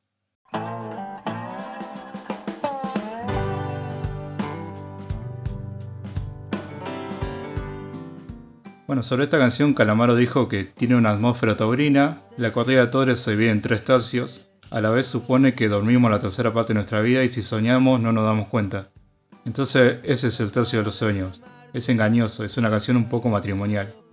Sí, como acá mete de vuelta la referencia a su gusto por la corrida de toros. Ajá. Y Eso, la corrida de toro. ¿Por qué le digo Toredo yo? eh, tauromaquia está bien también. Sí, Pero bueno, es como el nombre, sí. Pero quería decir corrida de toro y no me salió. Es lo mismo. Y, pero a mí me llama la atención lo que dice por el título del tercio de los sueños, que realmente, o sea, si el día dura 8 horas, o 24 horas, y dormimos 8, en teoría, porque algunos quizás duermen más o menos, Mm. pero básicamente sí estamos un tercio de, de la vida durmiendo. Y Sí, eso sí. es bastante loco si lo pensás. Entonces, para mí como que narra la historia de, de un tipo con un amor no correspondido, como que ve a la chica en, en- él dice como en, la, en, el- en San Isidro, En la feria de San Isidro. la Feria de San Isidro, que es un evento que existe, no es San Isidro acá en Capital, No, no, dice que es, una, en Madrid. unos festejos que se celebran en las ventas de Madrid en torno a la festividad de San Isidro Labrador. Claro, es, es- y acá no hay corrida de toros. Claro, sí, sí. Es una canción que está más referenciada con, con lo que es la cultura española. Y como decía, es un amor correspondido y que como que la chica en este sentido, no sé si será Calamaro hablando de sí mismo o interpretando un personaje, pero como que la chica está con él, pero más que nada por- para usarlo, por diversión, como que no, realmente no le importa mucho a él. Sí, está muy claro cuando dice no me extraña que seas así y te rías de mí otra vez. Como que es un chabón que está con una. eh, sí, con otra persona que no. Eh, no, sé- no le, le da bola, pero viste esas relaciones donde eh, hay un límite muy claro, digamos, y, y hay como un juego de la parte de la otra persona con los sentimientos del otro, ¿no? Claro, y él dice como que cuando la conoció que tenía el vestido más horrible, que es muy raro como recordar un amor o algo y decirle, no, tenías el vestido más feo o algo así. Y como que trataba de llamar la atención de ella, pero ella solo miraba al torero. Claro. Como que le llamaba la atención él, eh, el que estaba en la pista, y no, no él como el protagonista, digamos. Sí, y ahí empieza a jugar con esto del tercio de los sueños, ya se había terminado para mí, eh, con esta idea de esto, de bueno, de, eh, del sueño, de, o digamos soñar con estar con, con esta chica, y de cuánto uno pasa con, eh, con, este tipo de, de cosas ficticias, digamos, que, eh, o sea, el, el sueño eh, puede hacer que vos eh, estés en algo que en realidad no, no es así, que no veas la realidad de alguna manera eh, y que te quedes jugando con eso y, y no veas lo que está realmente pasando. Claro, Eh, pero él como que quería estar con ella y como que no... Hasta Dice una parte como... Podría matar a la res, como, como, "Pues yo puedo entrar a la pista a matar al toro por vos. claro, Como sí, sí, una sí. cosa así. Como, como Mero, déjeme, déjeme que mate por ti. Eh, sí, Pídeme que mate por ti. pídeme que mate por ti. Pero sí, sí, como que él agarra y quiere decir, bueno, yo también puedo ser el torero si es por vos, digamos, eh, como si me das el sí. Eh, pero bueno, la relación claramente no, eh, no arranca. No, y, es mejor que no arranque porque la piba no parece ni interesada ni, ni. y que lo usa, que lo lastima, pero como que él quiere igual estar con ella. Sí, y a mí esa referencia que dijiste de lo del vestido, como que me da la idea de que Calamaro en realidad no estaba tan enamorado, o el personaje, no sé. Eh, pero que había como una cuestión eh, como más de, de- de- de obsesionarse con una chica, digamos, como bueno, eh, vi esta chica, me gustó, eh, no me da mucha pelota, capaz que se ríe un poco de mí, pero, pero yo me quedo con eso, digamos.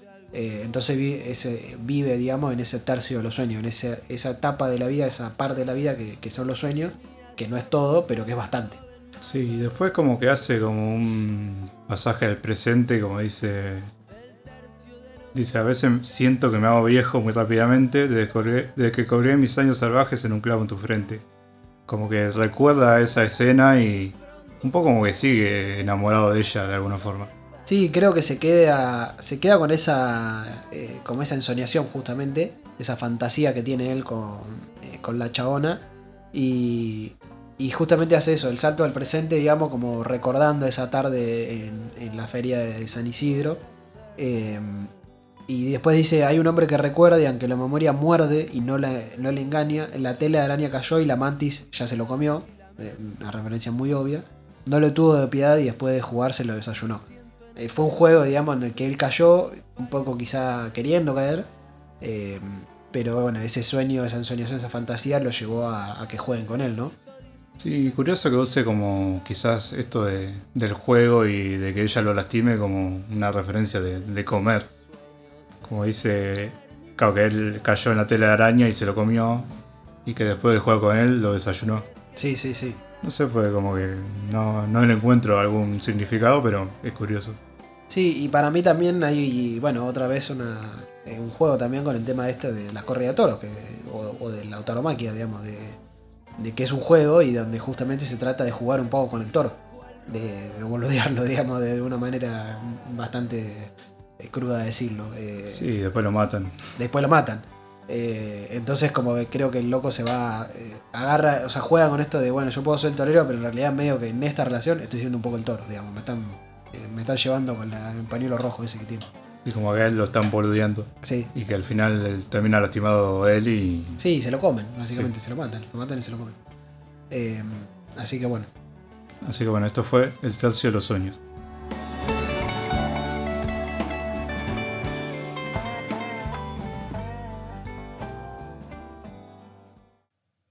El siguiente tema es comida china.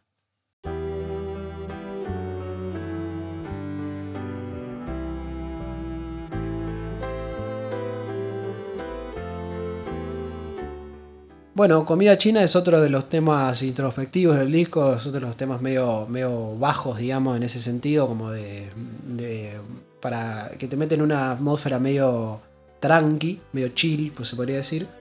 Eh, y que empieza justamente, dice, "Y sin saber por qué, me quedo viendo el sol caer, otra vez el día terminó. Para mí define un poco eso la canción, es un tema que otra vez habla de lo que quizá hablamos en Quien la manteca, de esta cosa de quedarse todo el día, viste, como medio tirado, digamos, medio ahí como en tu casa. Eh, y justamente por eso se refiere a la comida china, pedir comida. Eh, algo que también es muy, eh, digamos, no, no sé si es tan eh, una referencia tan local, pues acá creo que nadie pide comida china, pero en otros lados, en las películas, esto es, es muy común esto de pedir comida china o pedir comida de tal lugar. Claro. Eh, Va, yo no conozco, salvo el sushi, no sé, Claro. eso es japonés. eh, no japonés. Sí, bueno, pero es muy caro, Claro, sí, eso sí. ese es el tema. Igual Eh, para mí no, o sea, sí representa esto de que pasen los días sin que ocurra nada interesante, otra vez el tedio y lo demás. No sé, para mí la comida china, pues eh, acá eh, me voy a contradecir en de otro programa que decía que no todo habla sobre la droga, pero para mí acá sí. Puede ser, sí, sí. Para mí la comida china es como un eufemismo, o sea, como está todo tan aburrido, todo tan siempre lo mismo, como que recurre a la comida china como para pasar un poco a algo distinto. Puede ser. Eh, sí, yo lo pensé eso porque ha- habla justamente, dice, no conectaba con tanta comida china, que es medio raro decir no conectaba con Claro. la comida. Eh, y tuve un breve lapso de mística química con Ketalar, que Ketalar eh, creo que es como un... eh, una- Y es un anestésico, un para eso. calmar el dolor corporal. Claro, Y quizá la comida china es para calmar el dolor mental. Puede ser. Y además eh, varios de esos eh, medicamentos se utilizan como drogas justamente porque son... eh, porque te calman, son sedantes. Claro. Entonces puede que, puede que la comida china sea una justamente una referencia a eso. Eh, no pidió comida, sino que pidió otra cosa para, para calmar sus nervios, se podría decir. Sí, pero igual como que eso pasa en un momento y después como que vuelve los días grises y todo lo demás, como que como que tuvo un momento así de salirse de eso, pero después como que pasa los días de vuelta, veo el sol caer, como, como que de vuelta se repite toda la secuencia. Sí, pero a mí, o sea, si bien puede ser eso, eh, ponerle, pongamos que la comida china es una referencia a la droga, eh, para mí tiene que ver un poco con lo mismo, digamos, como eh, ese estado en donde uno eh, está en su casa medio tirado y pasan los días y uno sigue haciendo lo mismo. y creo que relaciona un poco el consumo con eso. Y, y en ese sentido también me has acordado un poco a, a- a Loco. Eh, en este caso, eh, el loco como que él se, se da cuenta, digamos, de que el tiempo lo está perdiendo y que tiene que, que hacer algo que le guste. Y ac- acá siento que no es como... Como que él le molesta un poco, como en Quien sola manteca, como le molesta estar un poco así como Claro, eh, tirado. tirado, digamos, como que quiere hacer algo. eh, por esto de no, sin saber por qué me quedo viendo el sol caer otra vez. Como otra vez me pasó lo mismo, de estoy en mi casa tirado y no estoy haciendo algo. Creo que se refiere un poco a eso. Claro. Y una anécdota que contó Calamaro que esta canción no, no iba a estar en el disco como ya la había descartado. Pero mientras grababan, como que se acordó y terminó haciendo la letra inspirado en unas experiencias químicas y tecnológicas. Bueno, Eh, eh, bastante claro. Y para mí, bueno, por eso también relacioné la comida china con esto, si él mismo lo está diciendo. Sí, sí, sí, bueno, eso deja bastante claro la, la interpretación. Así que bueno, esto fue comida china. Y sin saber por qué me quedo viendo el sol caer. El siguiente tema es Elvis está vivo.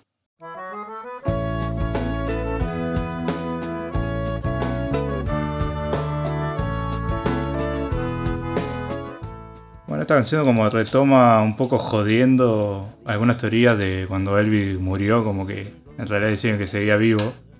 Y como que en realidad es un secreto como que mantiene la gente de Memphis y eh, que la mano nombra a Bob Dylan como todos ellos saben que sigue vivo pero no dicen nada Sí, como para mantener ese secreto de Elvis, mientras él eh, sigue en su mansión mirando, mirando, dice como 10 televisores, la letra, que hace referencia a que en la casa de Elvis tenía, en realidad tenía tres, tres pantallas, que ahora quizás se ve en las computadoras que se usa doble pantalla, pero el chabón veía tres televisores al mismo tiempo. claro, en la época era una muestra ahí de su Es, claro, de su poder, de su fama. Sí, exacto. Y es un poco un chiste la canción. O sea, es como eso. Elvis sigue vivo. eh, lo dice como una forma así media de, de teoría Conspirativa. conspirativa. Pero está bueno como el, la realidad se divierte como diciendo eso. Sí, como que creo que juega un poco con esta teoría de, la, de que Elvis está vivo eh, y va nombrando las cosas que, estaría haciendo, quiénes estarían participando de esta, de esta teoría, dice la, gente de Memphis, Bob Dylan, gente que, que estaría en esa misma eh, al- altura, digamos, de gente muy famosa, eh, muy metida en eso. Y que es una gran fuente de eso, de ese tipo de cosas, de, de teorías conspirativas. Y bueno, está la de Paul McCartney, eh, está esta de Elvis, hay un montón de, de ese estilo. Eh, y va jodiendo un poco con eso. dice una parte, Elvis estás vivo, está lavando la limo cuando el sol empieza a caer. Supongo que está en su casa en una bata de seda mirando 10 canales a la vez. eh, y va jugando con eso, con esa imagen que... Sí, o está en el cuarto forrado de leopardo dorado y se queda viendo su propio funeral.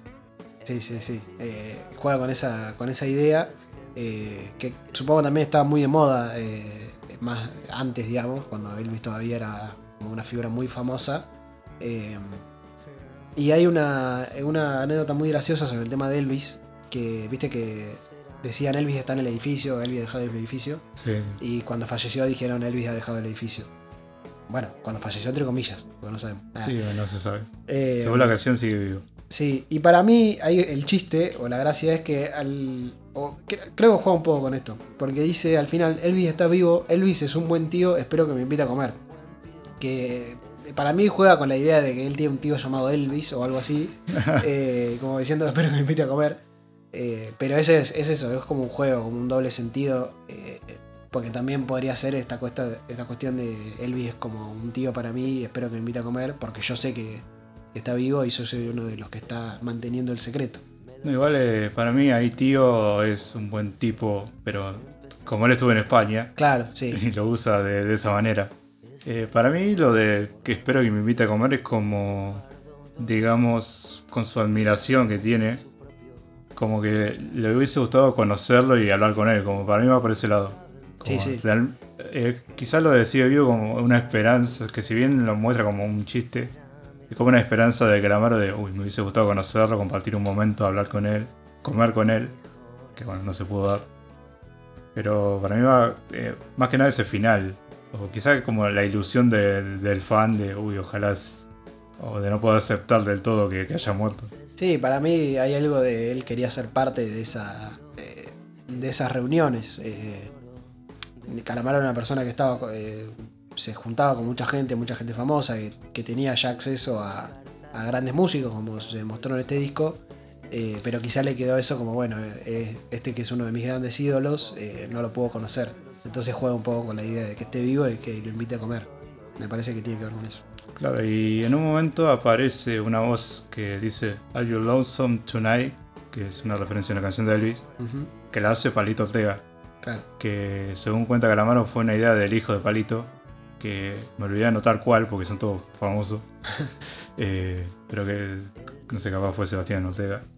Eh, como le dijo como que, que esté en la canción y bueno, ahí Palito se copó y, e hizo él de Elvis. Claro. que- Y aparte que es una figura muy parecida en cierto punto, digamos. Sí, aunque para mí el Elvis argentino es eh, Sandro. Sí, para mí es, es Sandro. eh, pero, pero todos esos personajes como que tenían mucho de Elvis en un punto. Sí, sí, es, algún es de punto, la época. El rock de Elvis influyó mucho a esos músicos. Claro, era la referencia, digamos. eh, y seguramente para Calamaro, si bien es un poco más, más chico, digamos, en esa cuestión generacional, y llega un poco más tarde, seguramente también tenía algo de, de, de idolatría por, por Elvis y por Bob Dylan también. Sí, seguro. Y por eso lo nombra. Ah, y algo que olvidamos, como que la tapa del disco. Como que es una referencia a Bob Dylan también. Sí, la tapa del disco es muy como las, las tapas de, de Dylan. Así que bueno, como que él quiere expresar este fanatismo por estos artistas en este tema. Sí. Así que bueno, esto fue Elvis está vivo. Elvis es un buen tío, espero que me invite a comer. El siguiente tema es Me arde.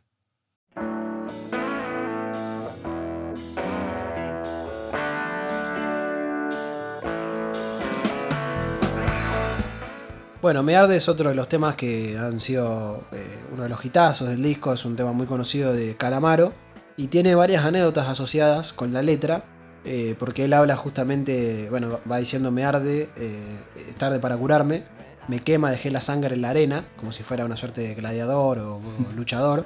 Me estoy quemando, estoy disimulando, como el fuego sobre la superficie del mar, como el viento caliente del desierto, y dice me quema saber que no vas a volver. Entonces ahí como que da el pie para eso, para pensar que, habla sobre una chica, sobre un desamor o lo que sea. Y en una parte del tema dice, eh, estaba hablando con la hermana de una chica colombiana, dormían en camas separadas, bueno, va haciendo una, descripción ahí. Y le preguntaron sobre eso, sobre el tema de la chica colombiana. Y él dice que básicamente que estaba en un restaurante muy conocido de Nueva York y que básicamente se empezó, empezó a chamullar a una chabona que estaba con, eh, con un loco ahí, que era un escultor.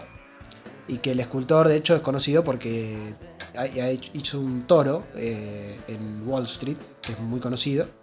Eh, entonces ahí está como la referencia otra vez a, a los toreros, a la tauromaquia.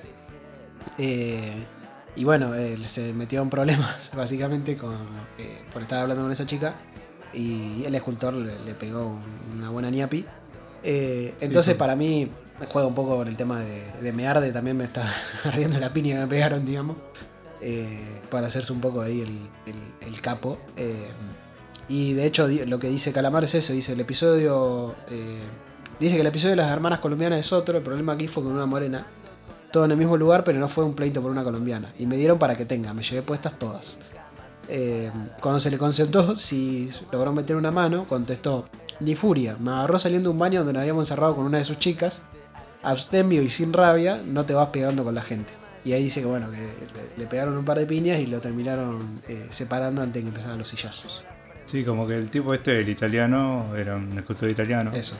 que siempre iba a los restaurantes como rodeado de mujeres y qué sé yo, y como que Calamaro le echó el ojo a una y terminó todo mal. Sí, Y él dice en un momento, cuando le consulta a un periodista, dice sobre la canción como, qué sé yo, uno se vale una imagen para inventar una escena, una serie de frases. Valerse de todo es una de mis técnicas para escribir canciones. Como que ahí mete esta sección medio rara, porque al principio habla de esto, me arde, me quema, y que vos pensás que es un desamor, que puede ser también. Pero ahí después mete esa sección rara de, de la hermana de la chica colombiana, dormían en camas separadas.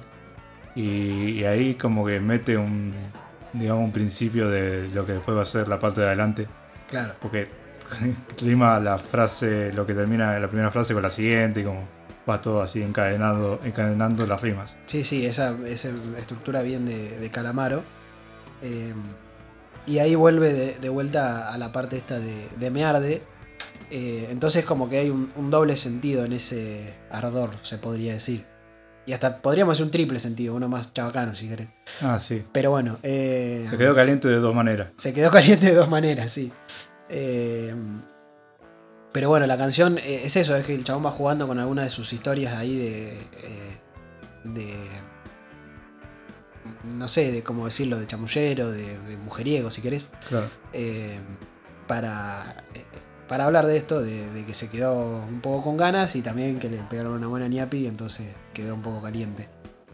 Así que bueno, esto fue Me Arde.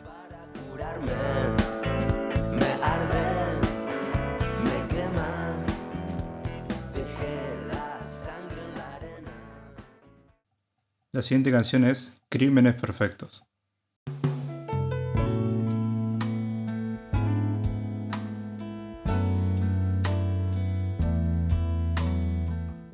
Sobre este tema, Calamaro dijo como que busca cierta complicidad con lo de su generación cuando nombra lo del Mundial 78. Esto en la historia americana significa un montón de datos, además de los goles de Kempes. Sabemos quiénes somos y sabemos dónde estuvimos y cuándo. Que ahí como que habla de cómo la gente de su edad vivió la dictadura. Porque, bueno, claramente, bueno, para que no sepa, como que en el Mundial del 78 que se hizo en Argentina, la dictadura aprovechó el revuelo social y que todo el mundo estaba concentrado en eso para secuestrar gente, para matarlo y demás cosas. Y como que Calamaro eh, retrata un poco ese dolor y esa paranoia que vivían la sociedad en ese momento. Y más allá de, de esa referencia, como que parece tratar de alguien con, con lo que veníamos diciendo todo el, todo el disco. Alguien con el corazón roto en cuanto al amor. Sí, para mí lo que trata de hacer Calamaro, esto lo vimos también en una canción, creo que de Sumo, de este juego entre dos cosas. eh, que van Sí. pas- y con divididos también me parece. Como eh, van habl- va hablando de dos cosas a la vez, que justamente lo que él va diciendo podría referirse a un desamor o podría referirse a esa sensación de pérdida y, de- y esa paranoia y dolor que, que dejó eh, la dictadura militar y, y los jóvenes que estaban viviendo eso. Y para mí como que no trata de equiparar una ruptura con la dictadura porque sería no. obviamente muy, muy choto. Pero como que al haber vivido esa época como que están acostumbrados al dolor y como que eso cuando eh, te deja una pareja como que eh, ya, ya, sé sobre el dolor como que si bien eh, es otro tema, como que de vuelta me quedo solo, por eso lo de la moneda cayó por el lado de la soledad. Claro, y tiene que ver con la pérdida. O sea, lo que pasó con la dictadura militar es eso, la pérdida de mucha gente, de muchos argentinos. Eh, y si bien te haya tocado más cerca o más lejos, eh, lo que sentía mucha gente era eso, como decir, bueno, estamos perdiendo, estamos, eh, hay mucho dolor por eso, por la pérdida. Y entonces eso, como el ella no va a volver, queda con, con ese doble sentido que es, que es muy trágico, digamos, porque vos ella no va a volver porque no, bueno, porque no te quiere más, bueno, sí, duele, pero no es tanto. Eh, el ella no va a volver, pensado en esos términos, eh, de lo que pasaba en, lo- en los finales de los 70, eh, es muy, eso, muy trágico. Y eso es lo que hace, lo que va haciendo Calamaro con, con este tema. Obviamente hay referencia más clara a esto de, del Mundial 78, me tocó crecer viendo a mi alrededor paranoia y dolor. Eh, y esto que decías vos, la moneda cayó por el lado de la soledad. Eh, entonces como que va jugando un poco con eso y creo que tiene que ver con lo que decís vos. No es que está equiparando las dos cosas, es que está diciendo, eh, bueno, la pérdida puede pasar de muchas maneras y lo que nosotros pasamos fue mucho más grosso, digamos. Como que no está comparándolo, sino eso, sino en realidad diciendo, mirá lo que pasó en este caso, digamos, y lo que le pasó a toda una generación. Para mí lo que de decir como, bueno, ya estamos acostumbrados a que nos pasen eh, a vivir en la soledad y, en, el dolor que te genera perder a alguien de la manera que sea. Sí, de hecho después dice no te lastimes con tus crímenes perfectos mientras la gente indiferente se da cuenta. De vez en cuando solamente es a la peor manera. Que, para mí lo que está diciendo es eso, como eh, no, no te quedes con eso que, que- tenés ahora, que es el- ese dolor del desamor. Eh, no trates de, de hacerlo tu vida, digamos, como porque la gente es indiferente un poco a esto, a, lo que te está pasando, sabiendo todas estas cosas que pasaron antes, digamos. Eh, Sí, es curioso que la canción habla en segunda persona, como interpelando de vuelta a quien lo escucha, como esto de sentiste alguna vez lo que es tener el corazón roto. Como que no solo habla de sí mismo, sino como que busca que genere algo en quien lo escucha. Sí, y, de hecho la parte en que habla de eh, sí mismo es esa, es la parte de cuando él dice me tocó ser de la quinta que dio el Mundial 78, que lo de la quinta, para el que no sepa, es, es una generación. Es una forma española también de decirle a una generación. Em, Y para mí lo que tiene lo de la moneda es que te puede salir una cosa o la otra. Pero para mí acá siempre dice que sale el lado de la soledad, como que es un destino marcado que tiene esa generación. Como que siempre va a salir de- del lado de la soledad y el dolor. Claro, y lo que dice eh, también del tema antes, de lo, de lo- que termina, ¿no? Dice, todo lo que termina termina mal, poco a poco. Y si no termina, se contamina más y eso se cubre de polvo. Como va a pasar, eh, aunque no, no quieras, va a pasar eso y va a pasar el tiempo y, se va a terminar. Eh, y quizás esa visión de la vida que tenían ellos, haber, haber nacido en esa época, o no en esa época, digamos, haber vivido esa época y sobre todo en la juventud, como que te marca de alguna manera. Sí, te marca bastante. Calamaro sí tendría, sería adolescente en esa época. Creo que tenía veinte y pico de años, como mucho. Claro. Eh, entonces, como que te quedas con esa idea, digamos, eh, eso de la pérdida, el dolor, y que también fue un. eh, ya lo hemos dicho, pero. fue un momento donde ah, hubo una. una sensación, digamos, de, de pérdida a nivel nacional, digamos, como de, se perdieron muchas cosas. Incluso aunque se hubiera ganado el Mundial 78, que, que fue solamente eso, una distracción en el momento. Claro. Y por eso creo que busca de, de interpelar a que si bien pasó algo alegre, porque el mundial obviamente te genera una sensación de, de ganamos y todo el fervor popular y, lo- y demás, al final eh, lo, que nos- lo que les quedó a esa generación es el dolor. Sí, paranoia de dolor, como dice él. Así que bueno, esto fue Crímenes Perfectos. La moneda cayó por el lado de la soledad. Otra vez. El siguiente tema es Nunca es igual.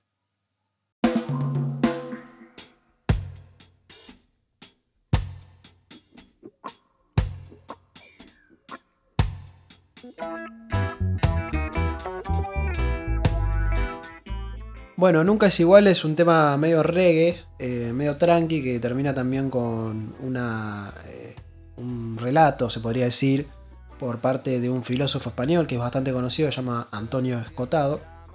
Y la letra habla sobre un gaucho que se despierta a la mañana y que dice qué está pasando, algo está cambiando. Eh, entonces creo que un poco lo que va relatando eh, es, eh, es una canción como medio melancólica en, un sentido de una vida que ya no se puede tener, digamos. Eh, habla un, poco también de, con esta referencia gauchesca a qué verde estaba mi valle cuando estaba con mi china.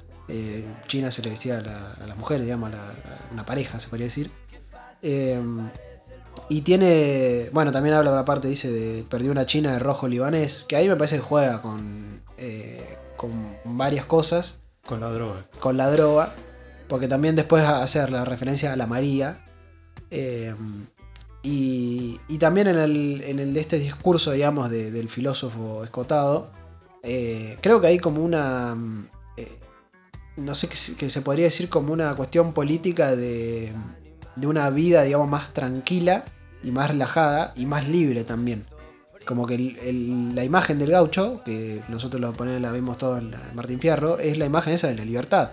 Que justamente no, en este caso en el Martín Fierro, está, eh, digamos, la, la- la sociedad, el Estado, eh, disrumpe esa tranquilidad, esa, esa vida que tiene.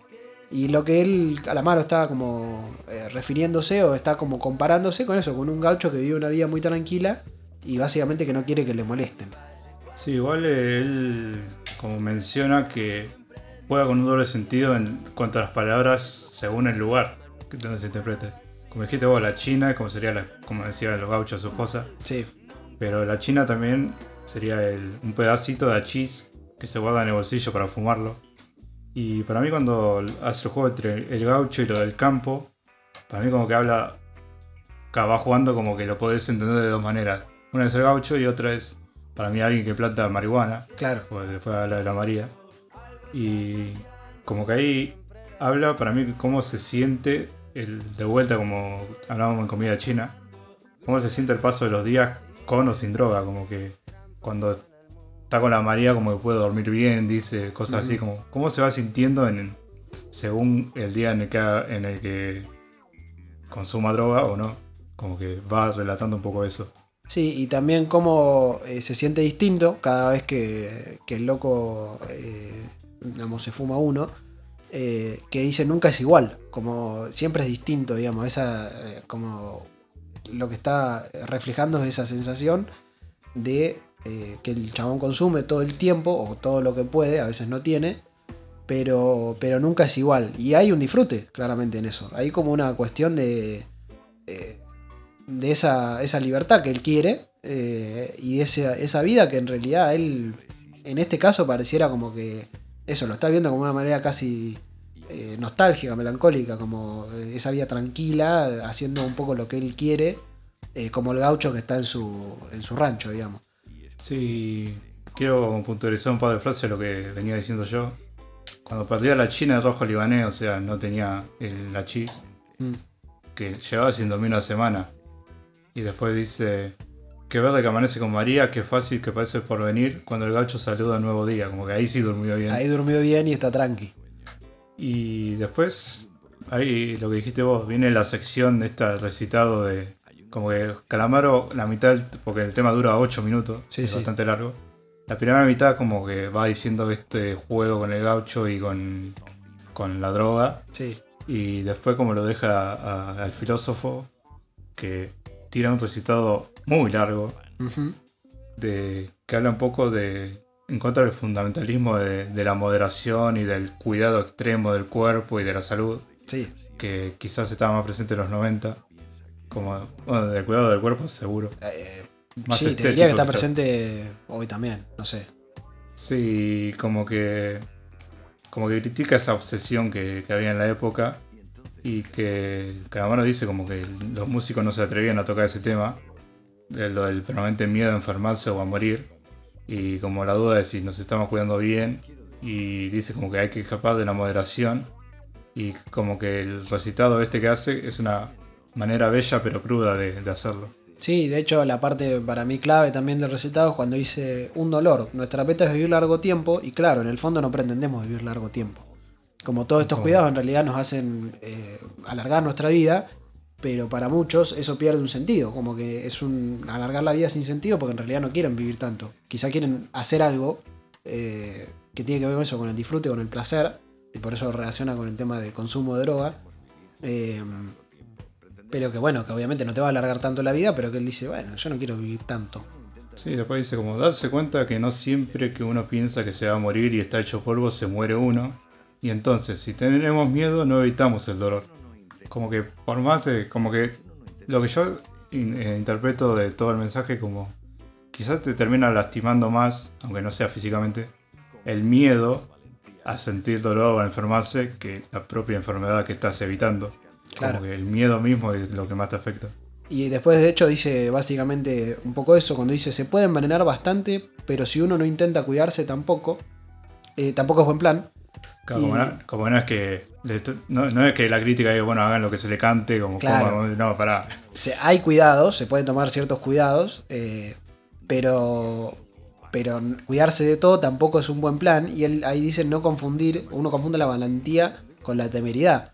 Eh, como diciendo, bueno, a veces se puede ser valiente y otras veces uno es, temerario, digamos, uno está eh, buscándose un riesgo casi que gratuitamente.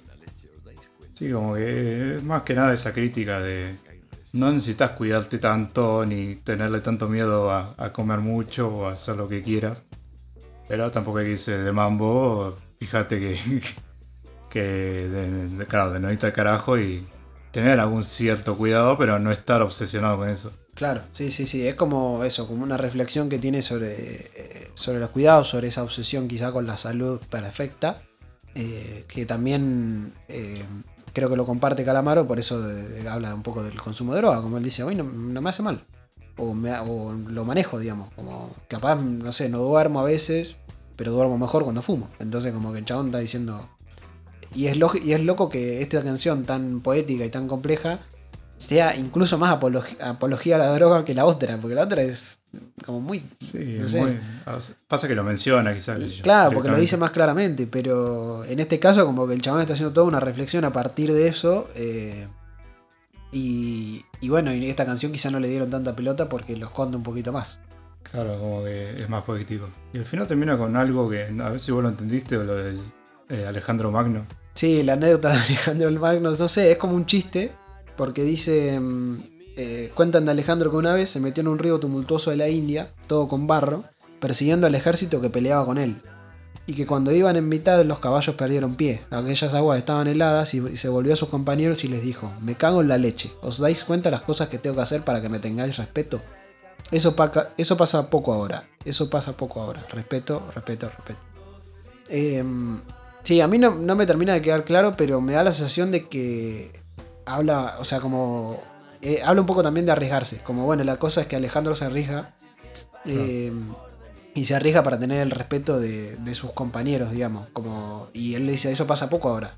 Como nadie se arriesga, nadie tiene. nadie se da respeto de la gente. Y ahí de nuevo creo que hay una referencia, no sé si la vida de, de este filósofo, pero sí de Calamaro también como. eh, como bueno, yo me arriesgo. O sea, como no, no- no me quedo solamente eh, en, en lo fácil. No canto solamente sobre el desamor, sobre flaca, sino también sobre estas cosas. Sí, igual eh, este filósofo como que también es médico, así que como no solo critica de- desde afuera, como que también su propia profesión Claro. de ex- exceder los cuidados de las personas al, al pedo, porque al final nos vamos a morir y te cuidaste tanto que sí, quizás llegan los 100 años, pero ¿de qué te sirve? Sí, pero no viviste, por ejemplo. Sobreviviste a un montón de cosas, pero no viviste realmente eh, lo que querías vivir, lo que tenías que vivir. Así que bueno, esto fue Nunca es igual. Cuando había una china siempre en mi habitación. Eso sí, la cama nunca estaba vacía. El siguiente tema es El novio del olvido.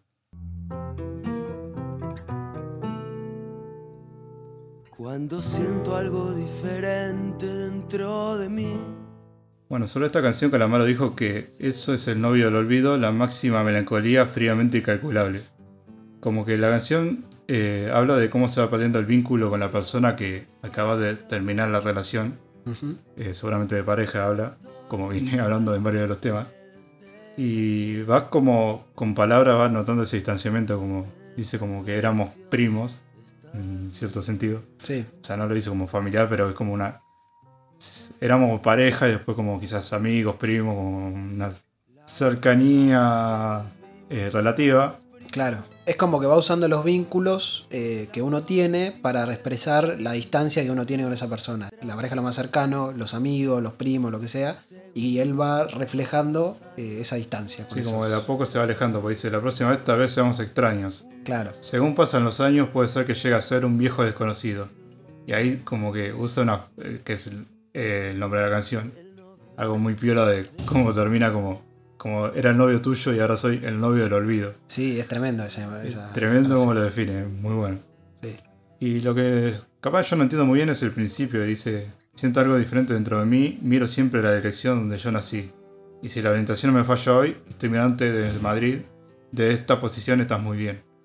Para mí es que quizá como el recuerdo de su relación, no sé bien cómo definirlo. Sí, yo creo que eh, para mí o sea, se refiere eso al recuerdo y al momento raro en el que vos recordás algo que en realidad ya olvidaste, eh, que ya no está tanto en tu cabeza porque como dice el chabón se va distanciando y al mismo tiempo se va olvidando eh, y de repente se da cuenta de que es un extraño con alguien que en un momento tuvo una relación muy fuerte, que, que, digamos eran muy, muy cercanos, ¿no? Claro, y Eh. ahora, claro que era el novio de alguien y, Y y ahora ahora, es- es, el del olvido. el novio del olvido, porque la persona lo olvidó también. Si él Claro. lo olvidó, como que están en esa situación.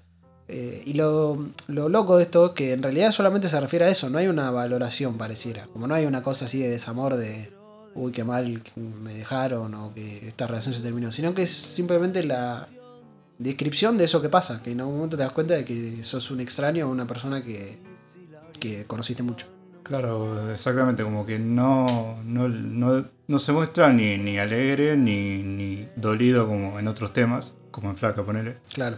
sino como, bueno, eh, esto pasó así, como se fue deteriorando hasta eh, olvidarse uno del otro.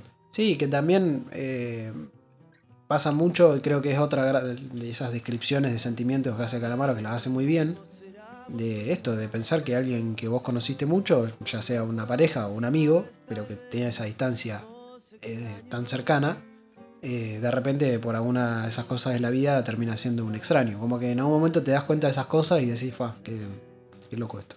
Sí. Así que bueno, esto fue El novio del olvido.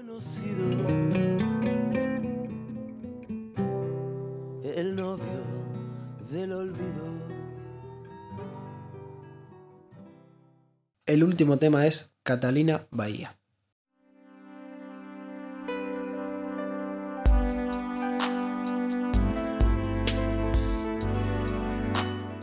Bueno, Catalina Bahía es un cover, es el único cover del disco, es un cover de Miguel Cantilo, que justamente escribió este tema para una novia que había tenido a los 20 años.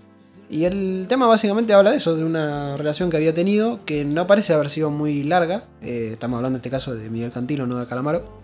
Eh, y tiene varias referencias, eh, el tema de la península y la bahía, que bueno, Y eh, ya, ya, sí. bastante claro. O sea, la bahía como el...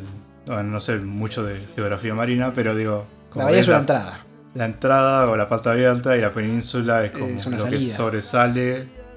Y no es una isla porque está conectada No, no a la tierra, no pero es una isla. tipo. Como Chubut está la península Valdés. Bueno, eso como que sale como. Y bueno, básicamente la concha y la pija, digámoslo así, sí, sí, sí, sí, digámoslo así. Eh, y nada, eso, como que la canción va retratando ese momento de una relación que eso, que parece que no dura mucho. A mí me, eh, me gusta porque el chabón como que va describiendo eso, una relación muy cortita, pero lo describe de una manera muy intensa. Que fue muy intensa para él. Eh, dice, esto es Miguel Cantilo, ¿no? Ujú, Dice que fue su primera relación de tanto de amor y de, de sexo muy fuerte. Claro. Y que dice, él dijo, es esa relación que decís, yo tengo que tratar de que esto quede plasmado en una letra. Claro. Como que le impactó tanto como que tengo que escribir algo sobre, sobre esta relación. Sí, y a pesar de que la letra es muy distinta a lo que hace en general Calamaro, eh, me parece que el chabón hace un cover también porque justamente es como lo que él hace, una gran descripción de algo, un momento, de una cosa eh, que pasó, digamos, eh, y que es lo mismo que decía Calamaro, yo uso historias y juego con eso para hacer un tema. Y es lo que dice eso, Miguel Cantilo, como tenía que usar esto, tenía que agarrar y, y usar esta relación que había tenido para, eh, para hacer una canción, como eh, porque se daba cuenta de que había algo muy hermoso para poder hacer con eso. Y de hecho la canción es muy linda. Es muy linda, y, pero tuvo un problema en esa época, en los principios de los 70. Ujú. Quizá el contenido sexual que ni siquiera es tan, tan explícito. O sea, No, no se es tan entiende eh, si lo lees. Eh, pero como que había sido prohibido, que había tenido algunos problemas en esa época.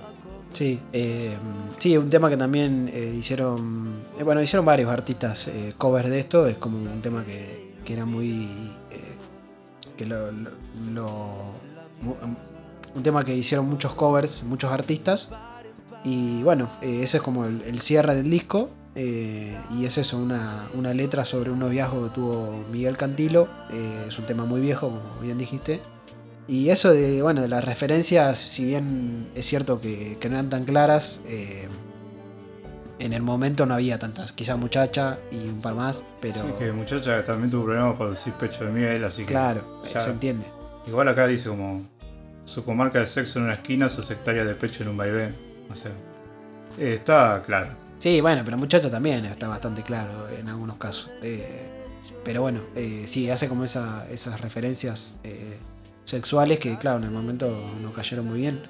Y se puede ver también el paralelismo, porque 20 años después esa- ya las referencias sexuales quizá no estaban tan, eh, tan criticadas, pero las referencias al consumo de droga, por ejemplo, estaban muy criticadas. Y otros 20 años después, que es lo que estamos ahora, se puede hablar de, de eso sin problema.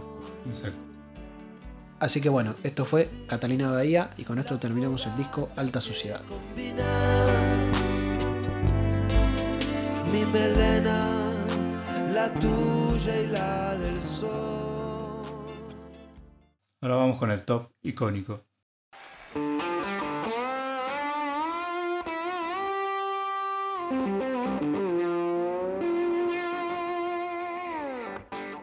Bueno, eh, vamos a hacer el top de 3 en 3 porque son 15 temas y tenemos poco tiempo. Así que voy a empezar yo con mis eh, 15, 14 y 13.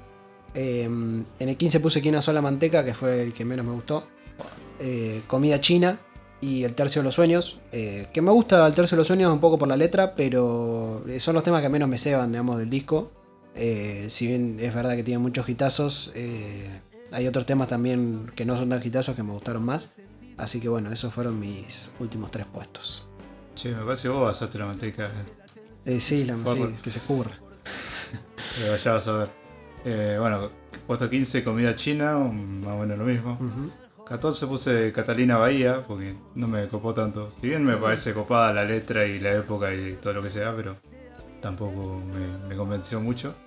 Y 13 puse El novio del olvido, que Ahí está. sí. ahora que lo hablamos eh, sí me parece aún mejor tema, pero bueno, tampoco es que me engancho tanto. Sí, el tema es la letra, pero capaz lo- lo- la música, Claro, no sé lo si. escuchás y no te, te resulta tan atractivo. Exactamente. Bueno, yo voy a seguir. eh, ahí ve- viene Catalina Bahía, que me gusta mucho la letra, lo pondría incluso más, eh, como mejor, digamos, en los puestos, pero el tema que hace Calamaro tampoco, o sea, me, me lleva tanto el cover. Eh, Elvis está vivo y El novio del olvido, que me gustó mucho por la letra. Eh, quizás Elvis está vivo, hasta musicalmente me gusta un poco más y me gusta este juego que hace con, eh, con la teoría, pero, pero no sé, la frase esa del novio del olvido y todo lo que hace con esa canción, con la letra, me parece muy zarpado, no sé. Como Sí, que, está bueno, pero bueno, capaz no nos convenció tanto la canción en general. Claro, sigue quedando como antes, como en los últimos puestos, pero me gustó mucho. Bueno, yo en el 12 puse a Nunca es igual, que está piola esto del juego que hace, y, pero meterme cuatro minutos de un español hablando, no sé, Claro, sí, tampoco, verdad. sí, sí, tampoco te, te lleva a querer escuchar el tema más de una vez. claro. Eh, puesto 11 puse El tercio de los sueños, que bueno, eh, está bien ahí para mí. ¿Y vos en qué puesto había puesto Elvis? Y lo puse en el. sería en el 11. Ah, acá yo me puse en el 10, Elvis está vivo. Claro. Que es lo mismo, me gusta mucho, me parece divertido todo el chiste que hace, pero el tema es que hay mejores canciones en todo el disco, así que bueno. Sí, es que hay muchos grandes temas. Eh, bueno, yo sigo con Nunca es igual, que me, me gustó mucho. eh, me gusta esta, esta comparación que hace Calamaro entre su vida y la vida del gaucho, o la vida de alguien que planta, digamos, y la vida de- tranquila del gaucho. Y si bien es cierto que es larguísimo el, el recitado ese por, por escotado, eh, a mí me gusta, digamos, y me hace reír un poco. Eh, entonces como que lo mandé un poco para arriba. Eh, pero igual sigue estando dentro de los temas que menos me gustan del disco. Después me arde, que me encanta, pero mm, no sé, siento que hay otros temas que son bastante mejores en términos de letra y un montón de cosas. Y, y todo lo demás, que también me encanta y lo canto mucho, pero ahí tengo, tuve mis dudas, porque lo podría poner más alto todavía, pero eh, sentí que no, no entraba dentro de los otros, eh, de los otros puestos. Claro. Bueno, yo en el puesto también tengo todo lo demás, en el puesto 9, Ah, mira. que me gusta mucho, es el segundo tema, es tranqui, pero bueno, tampoco no me convence tanto como lo que sigue. Acá en el puesto 8 puse Quién asó la manteca, Claro, te mandaron a mí. que, eh, bueno, mitad de todo. Bueno, pero pará, o porque pasa que estos son 15 temas, entonces si yo te mando uno al 15 o al 8 son muchos puestos. Sí, pero no sé. Pero al mismo tiempo no es que vos estás en el 2. Nah, no lo. Que no solamente que igual me gusta mucho sobre. Como que repito mucho lo de la parte de cómo él se traga una bolsa de cemento. Como Sí. me gusta cómo lo canta. Sí, sí. Y en el puesto 7 acá hasta me putearía yo mismo. Pero los siguientes cuatro puestos como que tranquilamente podrían ser mezclados. Eh, puse a Crímenes Perfectos. Uh, Te maté. Me mataste, boludo. No. Me hiciste concha. Me vale. Es lo que digo. lo- los tres siguientes que voy a decir como tranquilamente podrían haber estado los 7. Como que hay una cosa ahí que, que bueno. Puede ser cualquier puesto. Sí, yo te voy a decir lo mismo. En, estos cuatro puestos, desde Me Arde hasta los primeros dos que te digo ahora, pueden ir todos eh, muy Sí, distintos. en cualquier orden. en cualquier lado. Yo acá capaz que te mato, pero yo sé que es un temazo, es más escuchado de todos y está todo bien, pero me pudrió un poco. O sea, me encanta el tema, pero me pudrió flaca. Eh, van en puesto 6, en mi caso. Sí, sí, sí. Eh, es eso, viste que hay veces que los hits los escuchás tanto que en un momento decís, "Ah". Y ya te podre. claro. Eh, después otro que lo escuché tanto que me pasó lo mismo, me gusta un poco más por la letra, que es Alta Suciedad. Mm. Me pasó lo mismo, que me cansó un toque y por eso va en puesto 5, pero me parece un temazo. Y en el 4 pongo a Loco, eh, porque es otro tema que me encanta y, y todo, pero son esos temas que son de los mejores del disco, pero que yo lo escuché mucho. Y, y Sí, no son los temas que ya más me gustan, digamos. Ya están quemados. Ya están quemados. Y creo que un poco esa es la idea de los tres que, que siguen. Que ahora me di cuenta de si te maté con Crimen Perfecto. Eh, yo no he puesto 6, puse Alta Sociedad. Eh, es, el- es muy conocido el tema, es Mm. el que lleva el nombre del disco.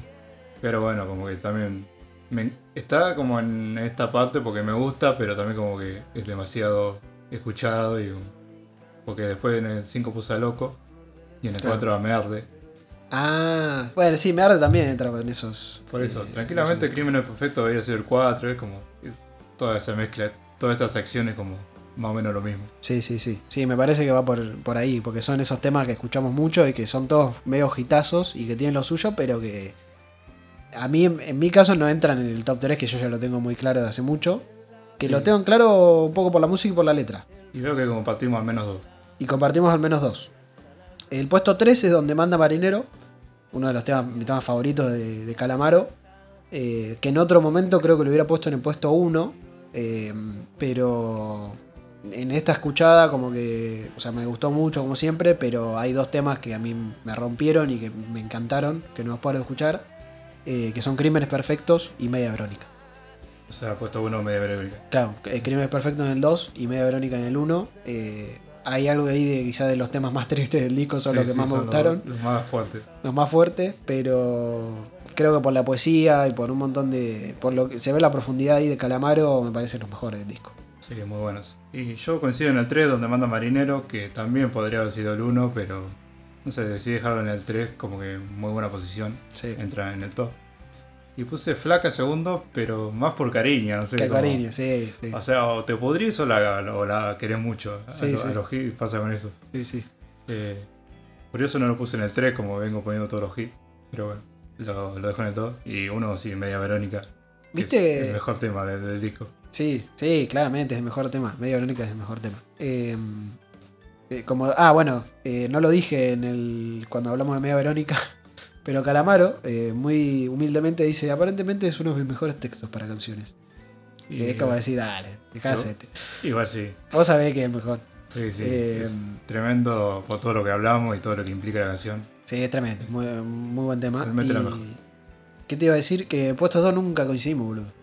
No, siempre lo que no. Y siempre lo tiramos como lejos. Ah, yo te tiré flaca al 6. Sí, no, igual. vos me el- parece también, algo así. Sí, el 7 Crímenes Perfectos. sí. Claro, eh, Sí. siempre lo tenemos medio lejos. Eh, algo tenemos con el puesto 2. Sí.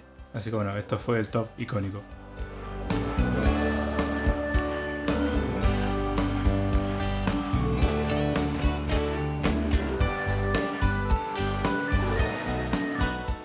Bueno, llegamos al final de, de este episodio, el episodio 9, con este gran disco de Calamaro. Y voy a anunciar cuál va a ser el, el del episodio 10, que vamos a hacer de la banda Babasónicos, el disco Infame de 2004, o 2003, no me acuerdo. Eh, Me parece que 2004, eh, 2003 Jessica, me parece. Puede ser, sí, creo que sí. Estuve en duda con otro disco que se llama Mucho, que es 2008, si no me equivoco. Mm. Pero escuché los dos discos, mira lo que hice para decir. Escuché los dos discos y dije, no, el que mejor va como para arrancar como Babasónico es Infame. Sí. Además tiene lo mejor, lo más, eh, las canciones más hiteras de la banda. Sí, sí. Y eh, yo dije que te la iba a devolver por los 15 temas que hicimos ahora. Sí, sí. Infame tiene 14. Sí, Así pasa que... que- nos va a empezar a pasar en algún momento que hay temas, hay discos que tienen muchos temas. Este tuvo mucho. eh, y de hecho, esto va a ser el más largo, el episodio más largo.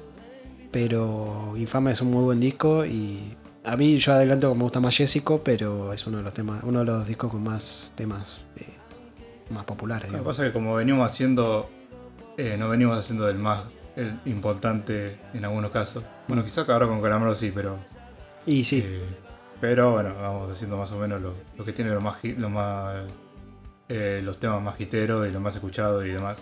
Sí, sí, como para introducir, digamos, muchas bandas desde esos discos más conocidos. Y, y cuando estemos más pulidos con todo, ahí sí vamos a hacer los, los Ahí sí vamos a hacer cualquier importantes. cosa. Nada, nada icónico. Eh, Sí. Así que bueno, eh, agradecemos a Beat Gizzy que nos ayudó y nos bancó unas cuantas horas acá grabando. sí, sí.